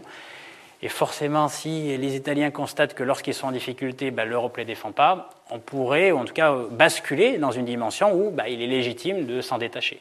Donc il y a un vrai sujet à regarder. Alors, je suis un peu plus optimiste que toi, par, moins jusqu'au deuxième semestre 2019, parce que quand même, depuis 5-6 ans, on n'a plus un Français à la tête de la Banque Centrale Européenne. On a un Italien qui s'appelle Mario Draghi et qui a quand même fait preuve d'un pragmatisme à l'américaine depuis pas mal de temps. Mais donc, on peut espérer en tout cas qu'il y mette suffisamment peu de morale pour comprendre qu'il n'aurait aucun intérêt pour les, pour les Européens de laisser tomber l'Italie, parce que la récession italienne, forcément, aurait des effets de contagion sur ses voisins. Et dans un monde déjà tendu, alors vous avez compris, hein, tout à l'heure on vous a parlé du match finalement États-Unis-Chine, pour l'instant l'Europe compte les points, parce qu'elle a assez de problèmes en interne à gérer pour justement s'immiscer dans, cette discussion internationale. Et ce problème-là, c'est un, pas un problème, c'est un fait. C'est-à-dire que le choix des Italiens nous met face finalement à, à une vraie question.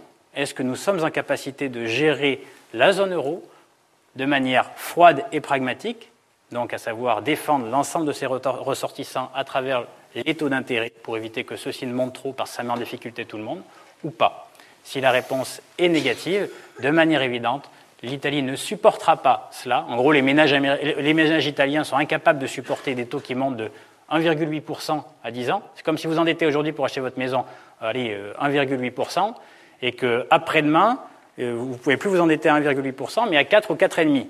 Comprenez très vite que vous n'allez pas acheter le même prix, hein, que vous n'allez pas consommer de la même manière, que les entreprises ne vont pas investir de la même manière. Alors déjà qu'en Italie, on a peu de potentiel, il est évident que les agents privés italiens, entreprises et ménages seraient dans l'incapacité totale de supporter cette hausse des taux. Et si la Banque centrale européenne ne se met pas en face, euh, je dirais, pour les protéger, il est probable que les Italiens réagissent avec une décision plus brutale finalement qu'un gouvernement hybride qui n'a rien changé jusque-là, et des décisions beaucoup plus conséquentes pour les autres. Donc la vraie question, c'est sommes-nous capables de voir euh, l'économie et la politique monétaire avec la froideur et le pragmatisme nécessaires que les autorités, notamment américaines, dont les autorités américaines font preuve déjà depuis une dizaine d'années? Question. T'en penses quoi?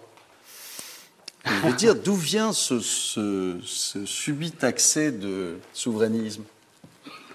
Non, alors je ne parle pas en fait de la, de la est-ce que c'est la bonne solution ou pas la bonne solution? Non, non, je ne parle pas de ça. je te pose une question précise. Ben, la question, j'y réponds. C'est-à-dire que tout à l'heure, qui taille nuée le serpent le mort, qui creuse un trou, il tombe.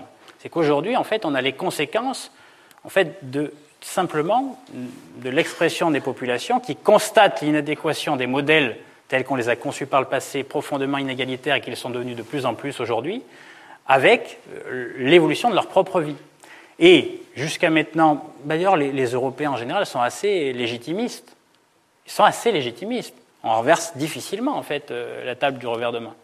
Mais concrètement, face à l'incapacité de nos autorités à véritablement réinventer des modèles pour justement pallier, fait, les déficits qu'on constate depuis maintenant quelques décennies, et donc de construire des modèles qui sont à nouveau adaptés à ce que sont les gens, eh bien, au début, ils y croient, et progressivement, ils y croient de moins en moins. Et d'ailleurs, souverainisme ou pas, parce que tu as dit le, gouvernement hybride, donc italien, c'est un mix des deux. C'est simplement un vote qui traduit une chose, c'est la frustration des populations quant à l'incapacité des autorités telles qu'elles ont géré nos modèles jusque-là de les modifier pour répondre à leurs besoins. Et donc ça peut aller d'un côté comme de l'autre, peu importe. Le sens du vote, c'est un, vote euh, d'élimination des gens qui se proposent de reproduire des modèles dont on a hérité au cours des 40 dernières années.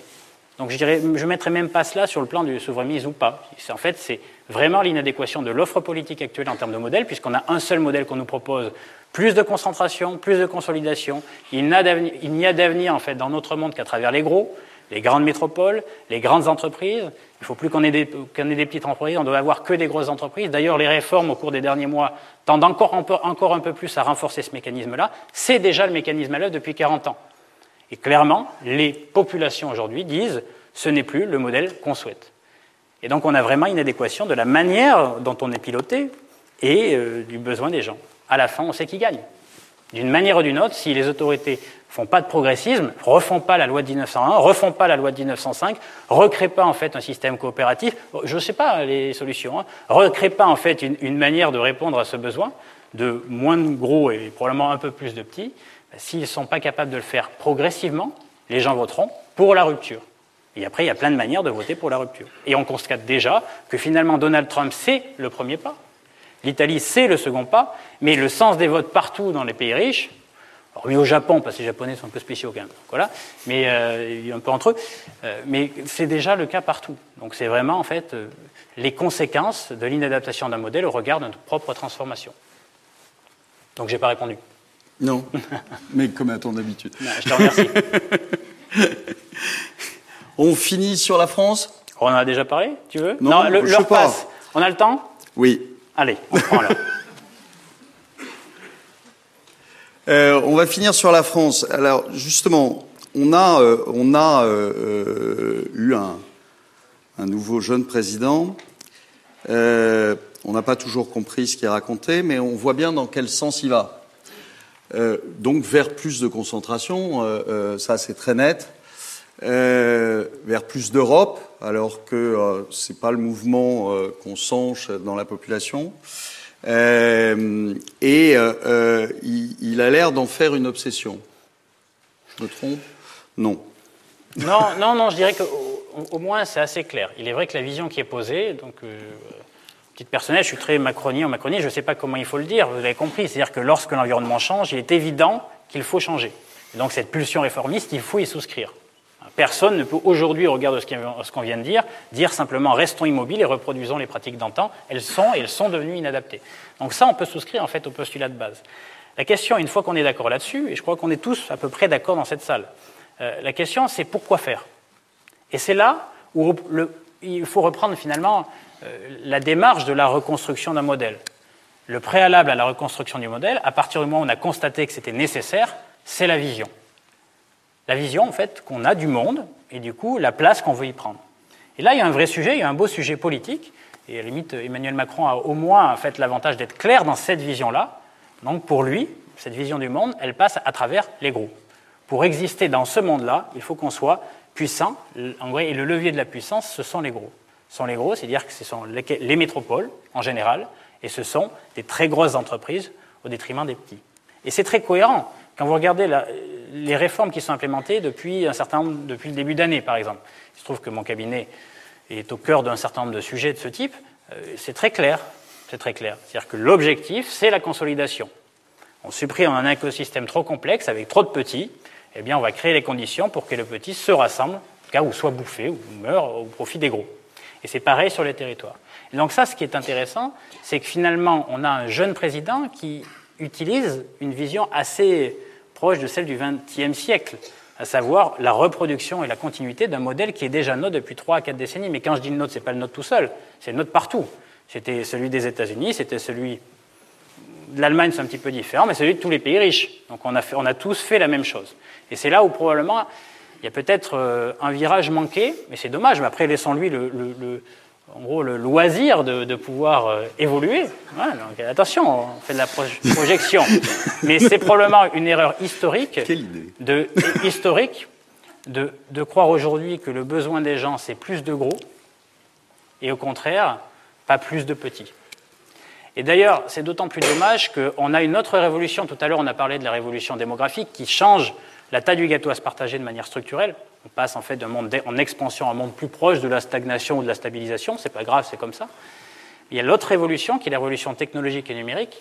Et c'est là où, c'est quand même dommage, avec euh, finalement la modernité euh, qu'il a pu nous apporter, qu'il ne saisisse pas en fait de ce dossier.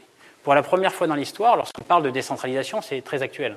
Vous avez vu, notre Premier ministre est intervenu ou intervient donc euh, dans un colloque pour parler justement de décentralisation. Pour la première fois dans l'histoire, on a vraiment les moyens de faire de la décentralisation.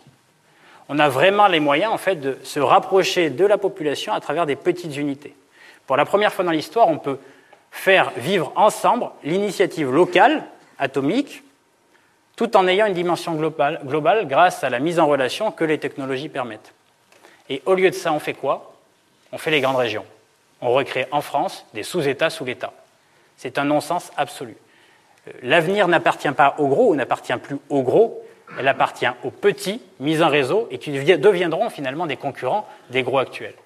Et c'est là où on aurait pu espérer que Emmanuel Macron saisisse cette chance historique de refaire la France peut-être la lumière du monde, comme tout à l'heure on parlait du 19e, hein, donc le siècle des Lumières. On a cette occasion, on avait cette occasion, on a encore cette occasion-là, de bien comprendre que l'avenir n'appartient pas à la reproduction d'un modèle qui est grosso modo pyramidal, vertical, et qui finalement ne laisse d'espace que pour le gros, et que l'avenir appartient probablement plus aux gens qu'on met ensemble, sur lesquels en fait qu'on peut suffisamment motiver à travers l'adhésion qu'il va avoir pour le projet que vous allez leur proposer, tout en ayant une dimension globale grâce à la mise en relation que la technologie permet. Tout ce qu'on dit là, ça veut dire que une des clés de notre modèle de main, c'est réinventer le système coopératif tel qu'on l'a fait au début du XXe, à travers nos banques, à travers les coopératives agricoles qui ont été des énormes succès, et simplement en les modernisant au regard euh, de la technologie à disposition.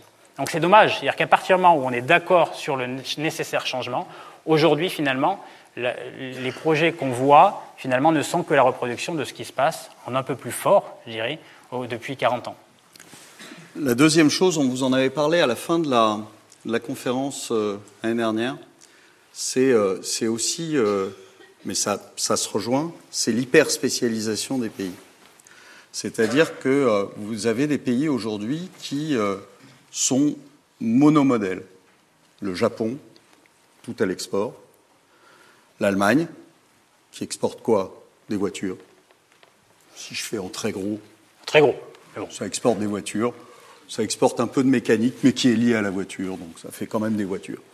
Et euh, euh, l'Italie, c'est de la mécanique de précision, euh, c'est de l'hyperspécialisation. Portugal, par exemple, qui, dans les années 60, avait 25% de son PIB qui était de l'agriculture, aujourd'hui, c'est 4. Pas 25, c'est 4. Ça veut dire quoi? Ça veut dire que tout a été remplacé par du tertiaire. Tertiaire, alors c'est bien, si vous voulez, ça marche tant que ça marche.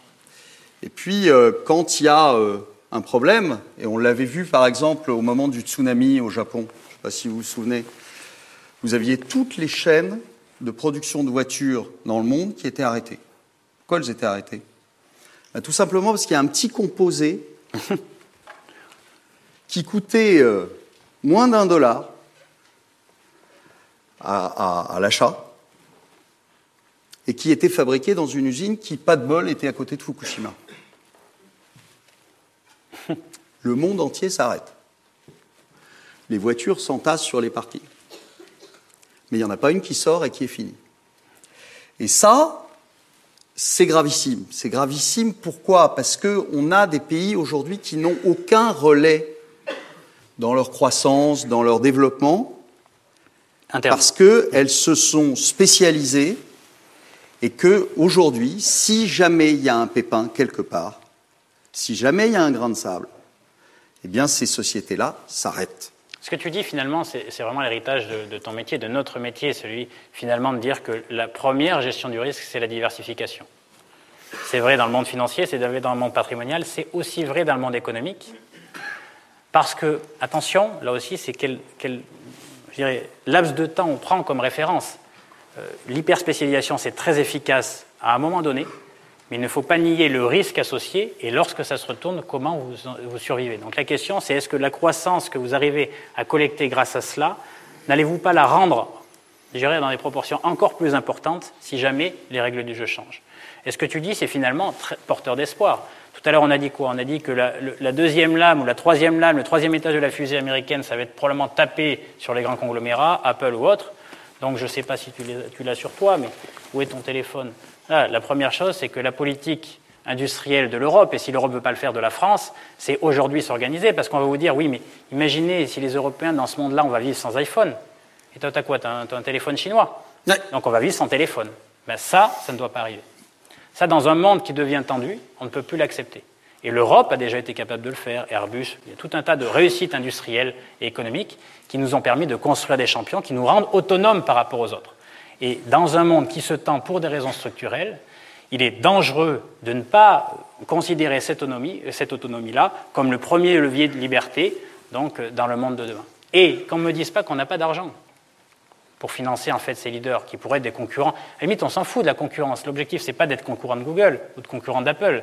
Ça va être simplement que notre territoire et nos ressortissants puissent continuer de vivre si jamais les règles du jeu changent de manière brutale et empêchent de consommer comme par le passé.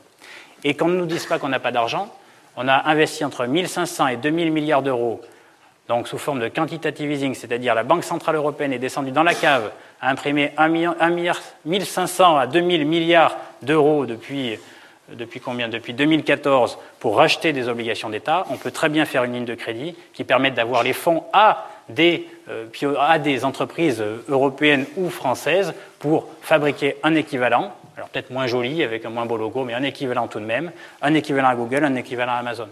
Dans ce monde-là, en fait, on peut et on doit considérer au niveau, au niveau européen à minima euh, d'avoir une solution de substitution à aujourd'hui des fournisseurs qui, in fine, ne sont pas sous notre coupe, peuvent prendre des décisions brutales du jour au lendemain contre lesquelles vous n'aurez aucun moyen de lutter. Donc ça aussi, c'est un élément sur lequel il faut vraiment travailler, c'est qu'on euh, pose des diagnostics assez sévères, je vous concède, mais tout est possible, on peut tout réinventer. Le seul danger, ce serait simplement imaginer que les solutions du passé puissent être à nouveau la solution. Elles ont montré leur inefficacité, et là, il faut faire preuve d'innovation et bien comprendre que l'autonomie finalement de nos territoires, après la question de l'échelle, à savoir est-ce que c'est est -ce c'est l'Auvergne, est-ce que c'est la France, est-ce que c'est l'Europe, c'est un choix politique, c'est un choix qui vous, voilà, qui vous appartient. Mais en tout cas, considérer que la simple reproduction d'un modèle hérité du passé sera la solution, ça ne marchera pas. On s'arrête là, on leur donne la parole Très rapidement, on, on donne la parole directement la parole euh, Très bien. Allez, merci beaucoup pour votre attention. Et on, est passé on va passer de l'économie à la géopolitique.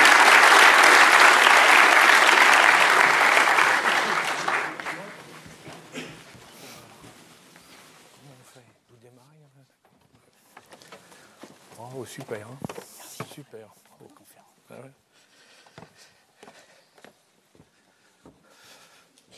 Bah, je vais me mettre au milieu aussi.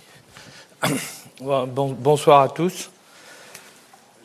je crois qu'on va faire un, on va faire un peu différemment parce que d'abord moi je suis tout seul, donc on va faire quand même un dialogue. Donc je vais demander à un ami qui est là de pouvoir poser, relancer ou poser des questions, puis ça me permettra de démarrer, de répondre, hein, pour essayer de continuer euh, dans un domaine un peu différent, mais aussi peut-être aussi un peu dans ce domaine-là aussi.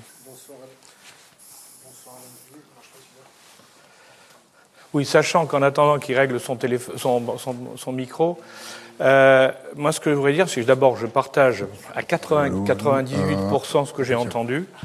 Donc, si vous voulez, euh, sur ça, avec juste un point que je voudrais quand même mentionner, mais, qui ailleurs, on va, je pense qu'ils seront d'accord, c'est qu'il ne faut surtout pas oublier que le 21e siècle, nous sommes rentrés dans l'ère du numérique et que le numérique amène à l'individualisation. Hein le numérique tue le groupe, puisque chacun est capable d'avoir les informations et va les avoir de plus en plus, les traiter et les utiliser. C'est pour ça que d'ailleurs je rejoins par contre dans cette voie-là ce qui a été dit tout à l'heure, à savoir que penser que l'avenir est réservé aux gros et tout mettre sur les gros, c'est aller exactement en sens contraire par rapport à ce qui va se passer. avec toutes les conséquences que ça peut avoir. Alain Juillet, bonsoir. Bonsoir, oui. Je vous interviewe pour la chaîne YouTube Seekerview en, en partenariat avec l'école de guerre.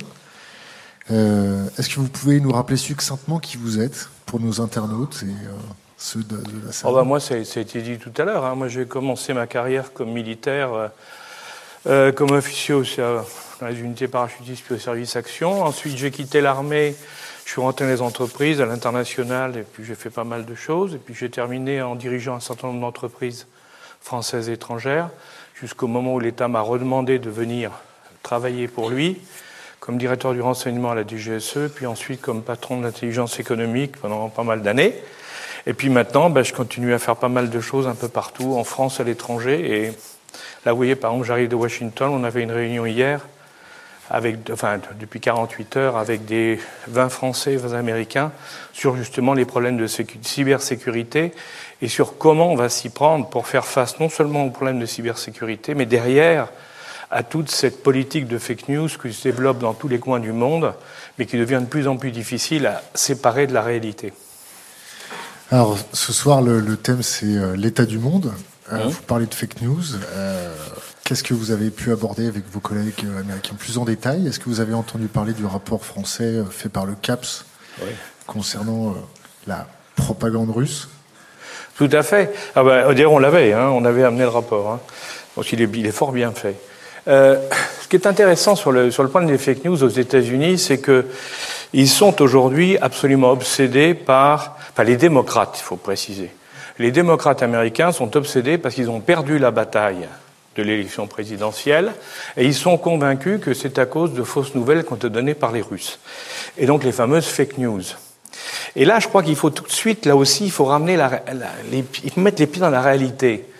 La réalité, c'est que quelle est, et là on a tous les sondages, les mesures ont été faites là-dessus, quelle est l'information divulguée par les Russes qui qui a plombé véritablement la candidature d'Hillary Clinton c'est la publication des échanges mails entre, et Twitter, et Twitter et Facebook, entre Hillary Clinton et son directeur de campagne. Donc ce sont des faits réels. Mais des faits réels qui ne devaient pas être publiés. Parce que dans ces faits réels, elle dit ce qu'elle pense qui n'a rien à voir avec ce qu'elle dit durant la campagne. Et c'est ça qui a posé le problème.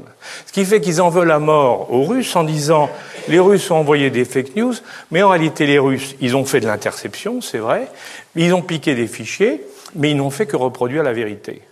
Et alors là, est-ce que c'est une fake news ou pas? Et j'en profite pour vous dire ça, parce que lorsqu'on a parlé en France d'une loi sur les fake news, vous savez, Hein Lorsqu'on a parlé en France d'une loi sur les fake news, on a dit Ah, c'est épouvantable, les fake news, non il faut savoir ce que c'est qu'une fake news. Les vraies fake news, les bonnes aujourd'hui, c'est une vérité qu'on ne doit pas savoir et qu'on vous balance en pleine figure. Celle-là, elle est imparable.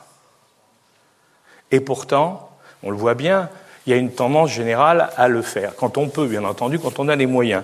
Alors il y a une deuxième, un deuxième type de fake news, c'est ce qui se passe dans les opérations qui peuvent être menées au niveau politique ou au niveau militaire, par exemple, au niveau, oui, euh, quand on voit, par exemple, quand on va faire des opérations et où on fait une opération on a besoin de mettre un accompagnement.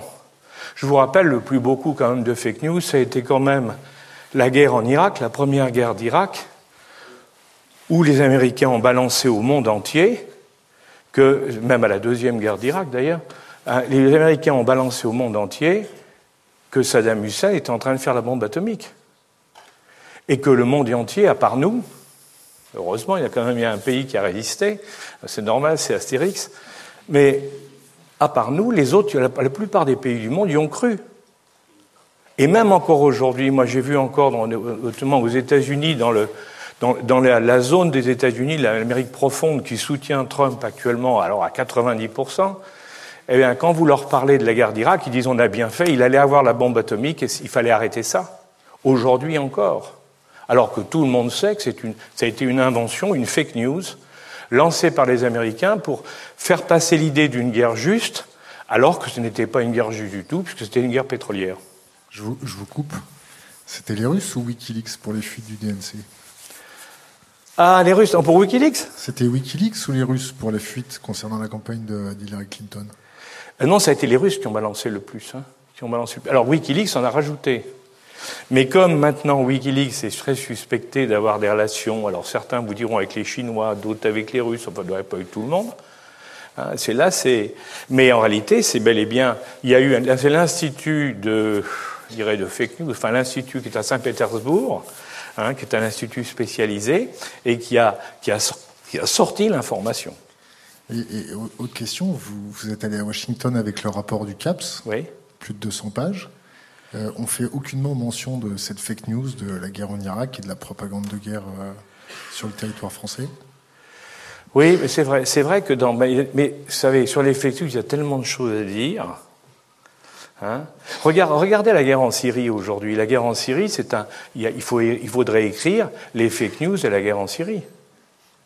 Quand on voit l'exploitation qui est faite par des gens qui sont très bons, hein, de, tous les côtés, hein, pour être honnête, quand on voit l'exploitation qui est faite pour justement faire pousser les lecteurs ou les auditeurs ou les spectateurs dans un sens ou dans un autre, euh, on voit bien qu'en définitive, les gens se font manipuler, mais pratiquement inconsciemment. Là, il y a, il y a dans l'auditoire, il y a pas mal de militaires.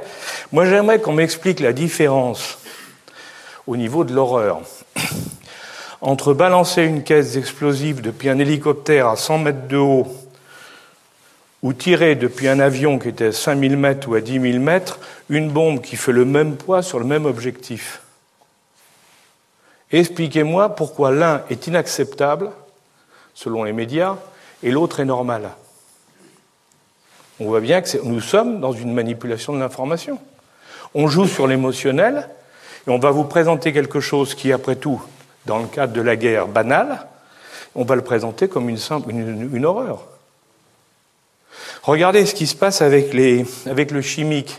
C'est très intéressant ce qui se passe avec le chimique.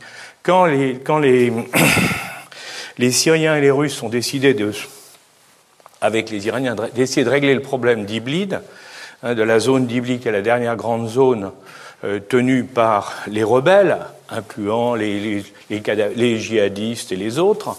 Bon, qu'est-ce qui s'est passé? Eh bien, immédiatement, une fois que les, les Syriens et les Russes ont annoncé qu'ils allaient attaquer, enfin du moins, ils allaient essayer de régler le problème d'Iblid. Les Américains, tout de suite, ont dit attention, s'il y a attaque chimique, on va intervenir. Et aujourd'hui, les, les, Russes sont en train de sortir depuis trois jours des informations pour montrer comment, effectivement, il y a des groupes qui sont en train de préparer des informations pour faire croire à une attaque chimique. Parce que c'est devenu maintenant un enjeu stratégique puisqu'on sait très bien qu'une attaque chimique, ça horrifie tout le monde avec raison et c'est inacceptable. En plus, les lois, il y a quand même heureusement des lois qu'il faut respecter. Donc c'est inacceptable. Mais le problème, c'est que la réalité de l'attaque chimique, elle, ben, il faut être sûr qu'elle est vraie ou pas. Or, on sait très bien qu'aujourd'hui, autant dans une première partie de la guerre, ça a été utilisé de manière absolument scandaleuse par, les, par Bachar al-Assad, ça a été utilisé dans une deuxième partie de la guerre par les gars de Daesh avec des stocks qu'ils avaient saisis dans les entrepôts de Bachar, mais aujourd'hui, on a des sérieux doutes quand on regarde le dossier à fond sur ce qui s'est vraiment passé les dernières fois. Regardez la commission de l'ONU qui a fait celle de l'AUR, c'est les commissions qui ont été étudiées ce qui s'est passé sur le dernier bombardement chimique en Syrie, ils n'ont rien trouvé. Ça pose problème quand même. Hein et, je, donc ce que je veux vous montrer par là, c'est moi je vous dis pas c'est bien, c'est mal, il y a les biens, il y a les gentils, il y a les méchants. Ce que je veux dire, c'est que nous sommes dans un monde dans lequel les fake news deviennent un élément stratégique. Des opérations d'influence, si vous voulez, qui vont servir d'un côté ou de l'autre. Et donc, s'il y en a un qui en balance une, l'autre va monter un contre-feu. Donc on est dans et là ça fait partie à ce moment-là de la guerre hybride, ce qu'on appelle la guerre hybride. Des préconisations pour euh, combattre euh, les fake news dans l'esprit euh, critique de nos populations? C'est très difficile. Je crois que c'est très difficile parce que pour pouvoir parce qu'on a du mal à comprendre d'abord ce qui se passe, il faut du temps pour décoder ce qui se passe et les médias eux ont cette capacité de réagir dans l'instant et de surmédiatiser dans l'instant. Hein. si quelque chose se passe quelque part, des, télévisions d'information vont vous sortir dans les dix minutes qui suivent une quantité d'informations là-dessus. qui vont être relayés par des experts, plus ou moins experts, mais on les aura trouvés pour qu'ils puissent parler. Hein, et, on va, continuer à faire monter un espèce de millefeuille médiatique, hein, et dans lequel, en définitive, très peu de gens auront vérifié l'origine de l'information. Parce que c'est ça le, fond du problème. Aujourd'hui, l'information circule extrêmement vite par la médiatisation, partout, dans tous les domaines. Hein. On peut prendre n'importe quel domaine, c'est pareil. Ça va très très vite. Et là, le problème, c'est tout le monde en parle, tout le monde trouve des informations sur Internet ou ailleurs, mais en définitive, personne ne vérifie ce qu'on a raconté au début, l'origine du fait, et pour une raison très simple, c'est que pour vérifier l'origine, il faut plusieurs jours ou plusieurs semaines. Et que le média, il a besoin de quelque chose qui va montrer dans, dans la minute ou dans l'heure, trois jours après, c'est oublié par autre chose. Parce que c'est ça, là, c'est ça le monde actuel. Hein. On, vous, on, vous, annonce une horreur, et puis euh, trois jours après, vous l'avez oublié parce en a une autre. Est-ce qu'on peut parler du réchauffement climatique et des implications sur le livre blanc de la défense française? Ah oui, ça c'est.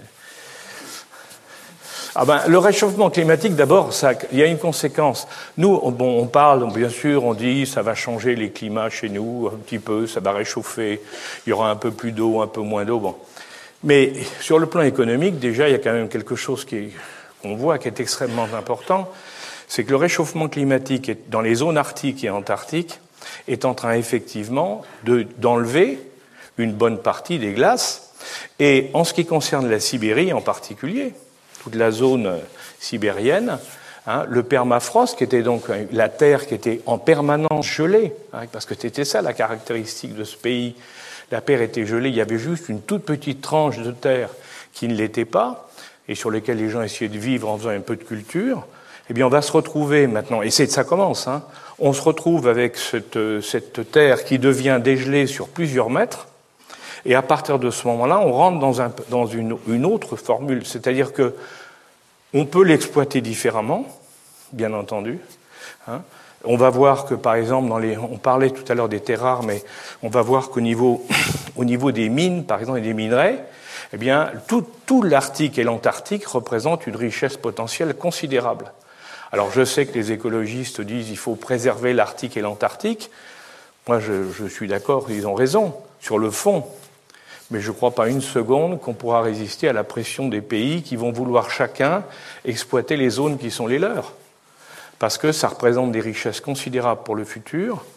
Et oui, on parlait des terres par exemple. Les terres les Chinois contrôlent actuellement le marché des terres rares pour la plus grande partie. Ils ont, développé une stratégie pour ça. Euh, on sait déjà que dans l'Arctique en particulier, il y a des zones sur lesquelles il y a des zones de minerais dans lesquelles on peut trouver des, terres rares en grande quantité. Alors vous me direz, terres rares, ça veut dire aussi pollution exceptionnelle, hein, il faut le savoir. Hein. Pour les traiter, pour obtenir les terres rares, il y a un niveau de pollution terrible. Donc ça veut dire que dans ces zones vierges, on va se retrouver avec une pollution maximale. Ça va poser d'autres problèmes. Sur, sur, les flux migratoires, hum sur le, la masse de peuples qui sont mis sur les routes par le réchauffement climatique et aussi par les guerres que ça entraîne. Est-ce que ça représente un risque pour l'Europe? Je crois qu'il faut, sur les, sur les, risques migratoires, il faut, il faut ramener euh, tout le monde à la réalité. D'abord, les, les, phénomènes migratoires, ils ont existé depuis toujours. Il ne faut pas oublier que la France s'est faite par le passage successif de hordes, de hordes hein, euh, venues de Mongolie et d'ailleurs. Hein. Les Visigoths, ils n'étaient pas du centre de la France. Les Goths, ils n'étaient pas du centre de la France. Les gars qui sont venus, qui sont les, hommes d'Attila, les uns, ils sont pas, ils sont tous passés. Et ils ont laissé des gens. Ils ont laissé des, morceaux de leur, tribu, de leur bande, qui se sont installés. Donc les phénomènes migratoires, il a toujours existé. Le deuxième élément, c'est que depuis toujours, on a des phénomènes migratoires amplifiés quand il y a des guerres, normales, quand il y a des conditions climatiques qui deviennent insupportables, les gens partent parce qu'ils n'ont pas de quoi vivre. Hein. Ils ont pas de. Bon, ça, c'est les deux événements classiques. Et puis le troisième, c'est parce que quand les gens se disent que eux, chez eux, ils n'ont aucun espoir de s'en sortir, alors qu'ailleurs, c'est attirant. Mais il ne faudrait pas croire, parce que là, c'est une présomption, je dirais, coloniale, excusez-moi du terme, euh, il ne faut pas croire que l'obsession, par exemple, des Africains, c'est de venir en Europe. Parce que ça, c'est une absurdité totale. Les migrants qui viennent, qui viennent vers l'Europe ne représentent pas plus de 10% de la totalité des migrants en Afrique. Parce qu'en Afrique, les gars, avant d'aller en Europe, ils vont dans les pays riches d'Afrique. C'est-à-dire qu'ils partent des pays pauvres, ils vont dans les pays riches. Vous avez, par exemple, pour un exemple, les gars du Mali, eh ben, ils vont soit vers le Sénégal, soit vers la Guinée, soit vers la Côte d'Ivoire. Les gars du Burkina Faso, ils vont sur la Côte d'Ivoire. Et c'est tellement vrai que quand M. Ouattara, le président de la Côte d'Ivoire, a pris le pouvoir, il l'a pris grâce au vote des populations immigrées venues du Burkina Faso, parce qu'il ne passait pas avec les voix des locaux. Et là, ça ne nous choque pas. Euh, alors que pourtant c'est une réalité, et c'est partout pareil, hein, parce que si on, aurait pu parler de l'Asie, avec la zone du delta du Mékong, on pourrait parler de l'Amérique du Sud, c'est partout pareil. Les phénomènes migratoires se font dans tous les sens. Alors ce qui se passe chez nous, c'est qu'il y a eu effectivement d'abord, il y a eu effectivement une vague très importante du fait des conflits Afghanistan, Syrie et autres, ça c'est clair, du fait aussi qu'il y a eu, en ce qui concerne l'Afrique, il y a eu une véritable promotion de la migration vers le nord par des organisations criminelles. Parce que ça, on n'en parle pas, non plus, c'est dommage, mais les mêmes routes qui servent aux migrants en Afrique servent également pour tous les grands trafics, c'est-à-dire les trafics de cigarettes, les trafics d'armes, les trafics de drogue, les trafics de produits pharmaceutiques. Et vous retrouvez exactement les mêmes, les mêmes étapes les mêmes routes dans tous les cas de figure. Et les pauvres migrants qui prennent ces routes-là, parce que les plus, ça paraît les plus faciles, se font littéralement esclavager, esclavagiser pardon, hein, pendant, sur la route à chaque étape. C'est un véritable parcours du combattant. Hein. Bon, Jusqu'au moment où ils arrivent en Méditerranée, hein, et, et, où là, là, ils se trouvent avec d'autres problèmes, puisqu'il y a d'une part les gens qui sont sur les côtes qui les exploitent, ça on le sait maintenant très bien. Il y a les passeurs qui les exploitent aussi, parce que les gens qui les font passer de l'autre côté, c'est pas gratuit. Hein. Et puis ensuite, il y a les réactions dans les pays européens qui sont très fortes, parce qu'on sait bien que dans, tout pays, dans tous les pays du monde, c'est pareil, et tous les sociologues l'ont démontré, dès qu'on atteint un certain seuil de population extérieure, il y a des réactions de la population locale. Ça, c'est n'est pas une question de, de, politique ou de philosophie. Tous les sociologues l'ont étudié, c'est connu, mais ça fait depuis, depuis très longtemps. Si, si, on parlait un peu de la Chine, vous avez quelques mots euh, pour nous? Oui, oh ben, la Chine, j'ai entendu avec beaucoup d'intérêt ce qui a été dit sur la Chine tout à l'heure. Euh, moi, je pense qu'il y a, par rapport à ce qu'on vous a dit sur, j'ajouterai une petite chose à ce moment-là. c'est que les Chinois, d'abord, ils ont parfaitement compris comment était l'Amérique. Et en définitive, je pense qu'ils comprennent mieux Trump que nous tous. Ça, c'est clair. Les Chinois, qu'est-ce qu'ils ont fait? Ils ont fait une analyse. Je ne vous parle pas, moi, des trois bons en avant Hein, de Deng Xiaoping avec toutes les évolutions, les 40 ans durant lesquels ils sont restés sur la même stratégie, ce qui explique pourquoi ils en sont là maintenant. Mais ce qui est intéressant, c'est pas ça. Ce qui est intéressant, c'est de, voir la conception chinoise du futur. Pour les Chinois, ils ont été le plus grand pays du monde jusqu'au moment où les Anglais ont voulu leur mettre de l'opium, ont imposé la consommation d'opium aux gens de chez eux, il ne faut pas l'oublier, c'est les Anglais qui l'ont introduit depuis l'Inde en se battant hein, contre les Chinois, et ce qui a mis en l'air l'Empire chinois. On y a contribué après, les Français aussi. Hein. Mais bon, ils n'ont jamais oublié qu'ils étaient, jusque dans les années 1700 et quelques, les plus puissants au monde. Et ils disent, on va y revenir. Ça, c'est très clair. Et, comment et là, ils ont fait l'analyse suivante. Ils ont dit, nous, je ne parle pas de la partie, je dirais, industrielle, ça a été évoqué, c'est pas ça. Moi, ce que je veux dire, c'est pour montrer la mentalité. Au point de vue militaire, en 1998, il y a un livre qui s'appelle La guerre sans limite, qui a été écrit par deux colonels chinois, qui est essentiel pour comprendre la stratégie chinoise et qui vous éclaire sur beaucoup de choses. Qu'est-ce qu'ils disent? Ils disent jamais nous ne pourrons être aussi forts que les États-Unis parce qu'ils investissent un budget qui est colossal par rapport au nôtre. Je vous rappelle que cette année, on est passé de 610 milliards à 700 milliards de dollars aux États-Unis. Ils sont à 210 en Chine. Un, peu, plus de trois fois moins. Bon, qu'est-ce qui s'est passé? Les Chinois, les, les deux colonels ont dit Nous, on ne peut pas lutter contre ça. On ne pourra pas avoir autant d'avions, de sous-marins, de porte-avions que les Américains. Donc, comment peut-on faire pour les neutraliser ou les gagner? Et dans ce livre, il y a une phrase qui est très, enfin une phrase, un chapitre entier qui est très intéressant, où ils disent, dans le fond, on prend la première ou la deuxième flotte américaine. Ils sont plus puissants que tout ce qu'il y a eu pendant la Deuxième Guerre mondiale. Qu'est-ce qui se passe s'il n'y a plus de liaison radio ou autre entre les sous-marins, les destroyers, le porte-avions, les avions et ainsi de suite? Et bien sûr tous les missiles et tout ça. Eh bien, s'il n'y a plus de liaison, ils peuvent être la plus puissante flotte du monde, ils ont perdu. Et ils ont dit, il faut donc qu'on s'attaque, nous, à ces problèmes-là. Priorité à ça. D'où, par exemple, le développement dans le quantique.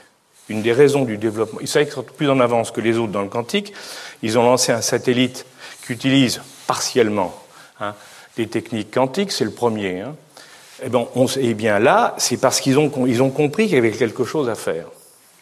Un autre exemple qu'on peut prendre, parce que c'est toujours dans la même logique, si vous voulez, hein, euh, c'est récemment, quand vous regardez l'évolution actuelle dans, la cybersécurité hein, et, la, cyber tout court. Bon, on est tous, on en a parlé tout à l'heure, vous en avez entendu parler tout à l'heure. Bon, tout le monde est en train de se préoccuper du numérique avec les algorithmes, les big data. OK? Et effectivement, les GAFAM, Hein, les, Américains, les groupes américains surinvestissent dans cette partie-là. Alors maintenant, regardez, regardez ce qui se passe au niveau de l'intelligence artificielle, qui est l'étape suivante. Parce que l'intelligence artificielle, ça vient après le traitement du big data et de l'algorithme. Eh bien, les Européens investissent 1,8 milliard, de, l'équivalent d'un milliard de dollars. Non, les, les Européens. Les Américains investissent 11 milliards les Chinois sont estimés entre 20 et 40 milliards de dollars d'investissement sur, sur l'intelligence artificielle. Pourquoi? Parce qu'ils disent ils seront peut-être très bons dans l'étape actuelle, mais nous, on aura dépassé l'étape actuelle, on les attend à l'étape du dessus. Et je me souviens, c'était il, y a très longtemps de ça, le patron de, Sony, Akio Morita, qui a inventé le Walkman. Le Walkman, c'est ce qui a lancé tout derrière. Hein, maintenant, tout ce qu'on a, hein, les, iPhones, les smartphones, les tablettes, tout est venu de là. Et quand Morita, on lui avait posé la question, à, une convention entre industriels de, beaucoup de pays du monde, on lui avait dit pourquoi vous avez inventé ce truc-là qui marche pas? C'est c'est moderne, mais ça marche pas. Et il a eu cette réponse très simple. Il a dit attendez, vous êtes bien des occidentaux. Vous regardez aujourd'hui, moi, toutes les études que j'ai fait faire montrent que dans les 10 à 15 ans qui viennent, tout le monde aura besoin de ce type d'outils.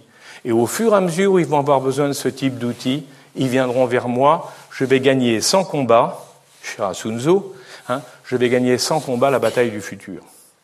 Et c'est vrai. Et c'est vrai que pendant un certain nombre d'années, les Japonais ont dominé complètement cette partie, cette partie technique. On est exactement dans cette philosophie-là. Je vous, renvoie sur euh, la Russie. Qu'est-ce qu'on peut dire sur la Russie en ce moment? Ah, la Russie, je pense que c'est très intéressant ce qui se passe, parce que là aussi, les Russes, ils ont, c'est, on nous là aussi, c'est des fake news, hein, parce que quand on regarde, on nous dit la Russie, l'ennemi. Enfin, moi, je, on ne parlait pas que les Américains hier. Euh, quand ils vous disent la Russie, c'est l'ennemi, on les attendait. 700 milliards d'un côté d'investissement militaire, de l'autre 65 milliards de qui on se fout? Est-ce que vous pensez que celui qui est dix fois plus petit que l'autre a la moindre chance de gagner dans le long terme? Donc il faut ramener les choses à la réalité. Seulement, là aussi, ils ont fait un peu comme les, comme les, comme les Chinois. Qu'est-ce qu'ils ont fait les Russes? Ils ont dit on ne peut pas se battre partout. Ils ont abandonné, c'est pour la spécialisation que vous évoquiez tout à l'heure, ils ont abandonné un certain nombre de domaines qui les intéressent. Puis on dit non, on ne va pas se développer là-dessus parce que ce pas, pas des domaines dans lesquels on peut vraiment devenir leader. Et par contre, ils ont développé juste certains aspects qui leur permettent là d'être très performants. Regardez, ce qui, regardez les S-400, hein, les missiles S-400. Bon, jusqu'à nouvel ordre, on ne sait pas comment faire pour les neutraliser. Ils ont donc trouvé un truc. Il y a eu, il y a, il y a quelques mois, quelques, oui, quelques mois, d'après ce qui se dit, moi je ne suis pas, mais d'après ce que dit, ce qui dit, c'est dit dans les journaux américains, un navire, américain en Méditerranée a vu débarquer deux, a vu arriver deux Sukhoi qui n'avaient pas été repérés. C'est-à-dire qu'ils avaient atteint une furtivité absolue. Là encore, il y a des trucs. Euh, quand vous voyez les missiles de croisière, eux, ils en sont aux missiles hypersoniques. Nous, on ne sait pas faire, on ne sait pas répondre. Donc, parce que nos engins de défense contre des missiles de croisière, nos missiles de défense ne sont pas prêts à, traiter, pour le moment en tout cas, des missiles hypersoniques. Donc on voit bien que dans chaque domaine, ils ont mis en place quelques techniques particulières sur lesquelles ils sont très en avance par rapport aux autres. Et à partir de ce moment-là, eh bien, ils vont, ils donc, c'est là-dessus qu'ils vont, ils sont, ils sont pas très bons les Russes. Hein. Les troupes russes sont pas formidables, loin de là, hein, il faut pas, faut pas croire. Hein. Mais par contre, ils, ont, ils se sont créés quelques points forts et ils vont exploiter ces points forts. À côté de ça, c'est vrai qu'il y a une continuité. Bon, là, euh, Poutine, on peut aimer ou pas aimer Poutine, mais il y a deux, moi je crois qu'il y a toujours deux chiffres qu'il faut, il ne faut jamais oublier. Enfin, il y a un chiffre qu'il faut jamais oublier quand on parle de Poutine aujourd'hui, c'est que quand les Russes ont connu la libération démocratique à la chute de Gorbatchev, leur pouvoir d'achat s'est effondré de plus de 50%. Et le pays est tombé entre les mains des voyous. Les Russes viennent de retrouver le pouvoir d'achat qu'ils avaient à l'époque communiste, la dernière année de l'époque communiste. Ils l'ont retrouvé il y a deux ans. Tout ce temps qui s'est passé, ils ont tiré la langue parce qu'il fallait essayer de remonter. C'est pour ça que la vision de la démocratie par le peuple russe n'est pas exactement la même que la nôtre. Hein. Quand vous discutez avec eux, ce n'est pas la même chose. Il faut se méfier d'ailleurs des interprétations. Et Poutine est pour tous ces gens-là celui qui a permis à la Russie de revenir. Et quand il fait des opérations euh, fortes, comme il a fait, comme en particulier comme il fait la Syrie, mais il a fait la Crimée ou d'autres, pour les Russes, il y a un sentiment d'orgueil national qui fait qu'ils se sentent très fiers parce qu'ils disent on est en train de retrouver un certain poids au niveau mondial, même si ce poids, ils savent très bien, ils ne sont pas fous, n'est qu'un poids relativement réduit. Mais il n'empêche qu'ils ont retrouvé, si vous voulez, ils, ils, ne sont plus humiliés. Alors que c'est un peuple, qui est pourtant un peuple qui n'aime pas ça, les Slaves, ils n'aiment pas ça, mais qui a été humilié pendant des années, et ça, on ne l'a pas forcément compris. Alors moi, j'ajouterais une chose, ça c'est un commentaire personnel, c'est que je pense que Poutine, dans les années 2000-2002, hein, au départ, Poutine voulait s'associer aux Européens, on n'a pas voulu le faire pour d'autres, pour des raisons politiques, et on va le payer très cher, parce que si c'était associé à nous, ça permettait de faire un bloc qui était homogène par rapport aux Américains et par rapport aux Chinois, alors que là, il est en train de s'associer aux Chinois parce qu'il n'a pas d'autre choix, même s'il sait que la Sibérie est en train de se faire envahir par des millions de migrants chinois et qu'il va perdre la Sibérie dans les 20 ans si ça continue comme ça, parce que ça sera totalement sinisé, et à ce moment-là, et vu l'éloignement, cette partie de la Russie, qui est la partie riche, hein, c'est là où il y a toutes les mines et les réserves, les réserves énergétiques, risque de passer vers la Chine, et eux, ils seront balayés. On fait une petite parenthèse euh, sur l'affaire Skripal. Ah, l'affaire Skripal ben, Ça y est, on sait maintenant, ce qui n'est pas étonnant d'ailleurs, hein, on a vu que le, un des deux gars qui avait parlé à la télévision en disant « je suis un bon touriste », les Anglais ont sorti hier qu'il était lieutenant-colonel au GRU. Bon, euh, ce qui est sûr, enfin depuis le premier jour. Non, je crois que l'affaire Skripal, si vous voulez, c'est oui, c'est une affaire intéressante. Parce que, indiscutablement, alors, au départ, c'est vrai qu'on pouvait se poser la question disant quand même, est-ce pourquoi les Russes ont fait ça? Pourquoi les Russes ont pu faire un truc pareil Et puis, c'était oublié en définitive un principe de base, mais vraiment de base, hein, euh, du, service militaire de renseignement russe qui s'appelle le GRU, dans lequel il a toujours été dit depuis Beria, c'est-à-dire pas d'aujourd'hui, hein, ça date de l'époque de Lénine hein, et de Staline, il a toujours été dit que quelqu'un qui trahit au profit d'une puissance étrangère doit être exécuté quel que soit le temps qui passe et où que ce soit. Et ça, c'est leur règle. Moi, personnellement, je pense qu'ils n'ont même pas posé la question au-dessus. Moi, je pense qu'ils n'ont pas demandé à Poutine parce que c'est la règle chez eux. Et donc, ils ont trouvé ça normal. Il ne faut pas oublier que quand même, Monsieur le Skripal avait quand même dénoncé des camarades, des copains militaires, aux autorités américaines et anglaises, et il les a fait arrêter, et pour certains, ils y ont laissé la peau. Pas l'oublier. Donc ce n'est pas un modèle non plus de... Pour, pour moi, excusez-moi, c'est bien, il, il, a trahi pour nous, donc c'est formidable, mais sur le fond, ça reste quand même un traître. On fait une petite transition. Est-ce que, est que, vous connaissez euh, la société Palantir? Bien sûr. Qu'est-ce que ça vous dit euh, quand Palantir travaille maintenant avec les services de renseignement français? Ben, ça me dit qu'on est passé, je me dis ce que j'ai entendu tout à l'heure, dire qu'on est passé à côté de quelque chose qui était très important. On sait, qu'aujourd'hui, on sait depuis déjà quelques années, hein, un certain nombre d'années, on sait que sur le plan numérique, il faut, absolument qu'on arrive à, avoir un système qui nous permette d'aller chercher dans ce qu'on appelle les sources ouvertes, c'est-à-dire tout ce qui est disponible, qu'on puisse aller chercher très vite toutes les informations qui peuvent être intéressantes. Bon, les Américains, avec Palantir, ils ont commencé très tôt et ils ont eu des financements considérables. Par la CIA d'abord, par ce qu'on appelle InQtel, un fonds d'investissement de la CIA. Ensuite par la DARPA, c'est l'équivalent de la DGA chez nous, mais avec beaucoup plus de moyens. Ils ont eu des investissements considérables. Et évidemment, ils sont arrivés à faire un, à faire un outil qui est actuellement le meilleur dans le monde occidental. Là-dessus, il n'y a pas de problème. Alors, la question, c'est, bien entendu, c'est qu'à partir du moment où ce système a été mis au point par les Américains avec l'aide des services de renseignement et de l'armée américaine, il est évident que toute information qui passe par Palantir, il y a une copie aux États-Unis. Hein?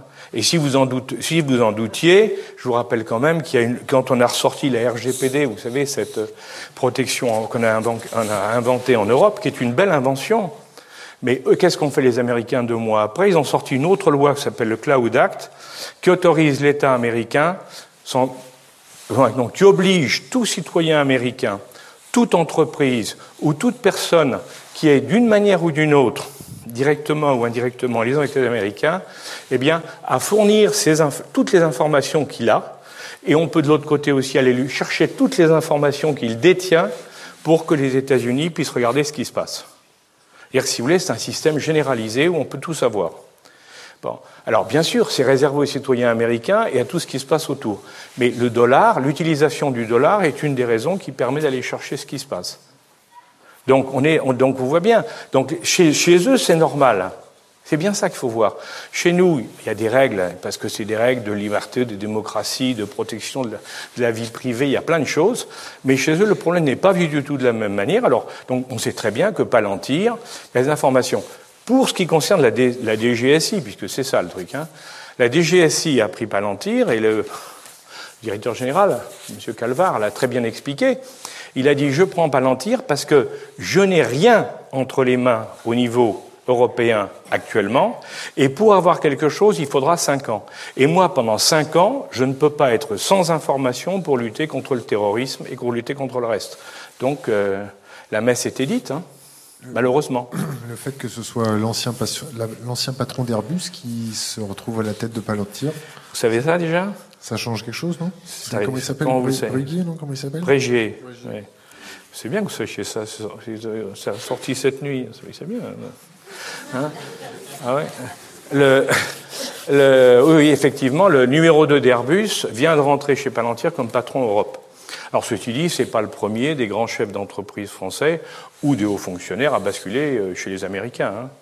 Mais alors, c'est tout le problème. Nos Américains sont nos alliés, les Américains sont nos amis, donc après tout, pourquoi pas. Mais comme disait si bien Churchill, un pays n'a pas d'amis. Il n'a que, que des partenaires et des opposants. Vous parlez des États-Unis euh, comme notre, notre, partenaire, ou peut-être. Euh, oui, bah comme tous les autres.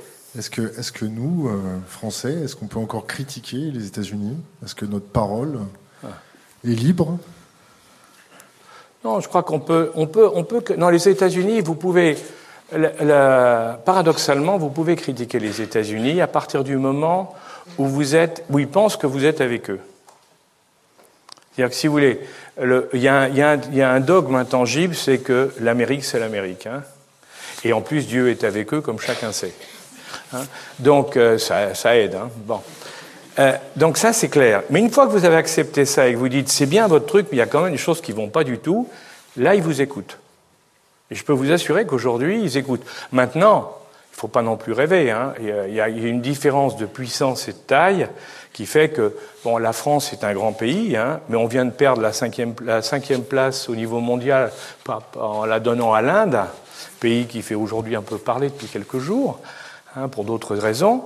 Euh, ça veut dire qu'on est en train de perdre position. On n'est pas, on n'est pas, on n'est plus. C'est ça qui est la réalité. Là, c'est que la France, quoi qu'on fasse, et quoi quels que soient les calculs, les extrapolations pour le futur, la France, dans 2030, ne sera plus dans les dix premières puissances mondiales. On va être passé par le Brésil, entre autres, et par l'Indonésie, par exemple. On arrive à la fin. Alors d'habitude, euh, vous connaissez notre dernière question pour les jeunes générations, c'est laisser un conseil pour les jeunes générations. Là, c'est plutôt laisser un conseil pour la France. Ouf. Cinq conseils, je ne serais pas assez prétentieux pour donner cinq conseils à la France. Non, ce que, je pense, ce que je pense, c'est qu'il n'y a pas de solution désespérée, d'abord. Et que le pessimisme français traditionnel est quelque chose de désastreux, parce que quand on se compare, on n'est peut-être pas très bon, mais quand on se compare aux autres, on est quand même bien meilleur. Hein? Donc, euh, donc, il ne faut pas avoir de complexe. Et je crois que dans tous les domaines, on a, de vraies capacités. Simplement, le problème que nous avons, c'est que faut, pour, avoir ces capacités, il faut qu'on les encourage. Donc il faut à côté de la reconnaissance de ces capacités, il faut aussi avoir une politique, là c'est de la politique dans le, sens du, bon sens du terme, hein. la, vie de la cité, eh bien il faut avoir une politique qui fait qu'on va aider justement la France dans ces domaines où elle a la possibilité de faire des différences. Et nous avons, regardez les mathématiciens, on peut dire ce qu'on voudra, mais en mathématiques, aujourd'hui, quand vous allez en Chine ou aux États-Unis, ils vous parlent tous des Français. Et ils achètent les Français à prix d'or. Hein. Bon, pour un Villani, pour un Cédric Villani qui reste en France, mais vous en avez dix qui partent. Et ils partent pas qu'aux États-Unis. Hein. Ils vont partout parce qu'on leur propose des choses formidables, des laboratoires magnifiques et autres. Donc, on a, il, y a, de ce côté-là, oui, il faut qu'on ait de la formation, il faut qu'on encourage dans les domaines qui sont les domaines où lesquels on peut, on peut s'en sortir. Le troisième, c'est qu'il faut avoir une politique cohérente dans la durée. Parce que le, problème de la France, c'est que tous les cinq ans, on change de politique. Alors, c'est bien gentil, mais sur le fond Quand vous voyez les Chinois, Deng Xiaoping qui dit, à la fin de Mao Tse-tung, il dit voilà comment on va faire, et que 40 ans après, ils n'ont pas changé, ils sont sur la même ligne, Là, vous vous dites qu'il y a une cohérence, il y a une légitimité. Nous, ce n'est pas le cas. En définitive, moi, ma conviction, plus que des conseils, si vous voulez, c'est de dire il faut, d'un côté, le numérique nous pousse à l'individualisation, ça c'est clair, avec toutes les conséquences que ça peut avoir sur la société. Mais il y a un deuxième volet, c'est que si on veut être vraiment fort dans le monde actuel, il faut qu'on abandonne cette logique de l'instant, qui est la caractéristique des Occidentaux, pour aller dans une logique de vision à moyen et long terme, en, la, suivant, c'est-à-dire en la respectant. Hein. Euh, Trump, il fait de la surréaction. Ça marche. Et comme ça a été justement dit, mais dans 10 ans, dans 20 ans, on verra les résultats. Pour le moment, ça fonctionne. Dans 10 ou 20 ans, on verra. Les Chinois, quand ils ont fait, ils ont dit on va basculer du marché extérieur, enfin, on va basculer de l'exportation vers le marché intérieur parce que maintenant on a un niveau de vie en Chine qui est suffisant pour faire marcher le marché intérieur, fonctionner le marché intérieur. Quand ils ont fait ça, eh bien, ils ont créé une dynamique. Entre parenthèses, elle répondait par avance à ce que fait Trump aujourd'hui. Hein. Quand ensuite ils disent, pour repartir vers l'international, on fait les routes de la soie, la route maritime et les deux routes terrestres, Bon, pourquoi on fait ces routes-là? C'est parce que méthodiquement, progressivement, en construisant des ports, en construisant des antennes, quoi, on va peu à peu aller vers l'Europe. Ils ont déjà désigné leur cible, hein, et on va aller vers l'Afrique. Donc en définitive, mais eux, ils ont le temps pour eux. Et nous, le problème, c'est qu'on ne veut pas se donner le temps. On veut réagir tout de suite, ça coûte plus cher, et l'expérience montre que c'est moins efficace. Alors Juillet, merci. Merci à vous.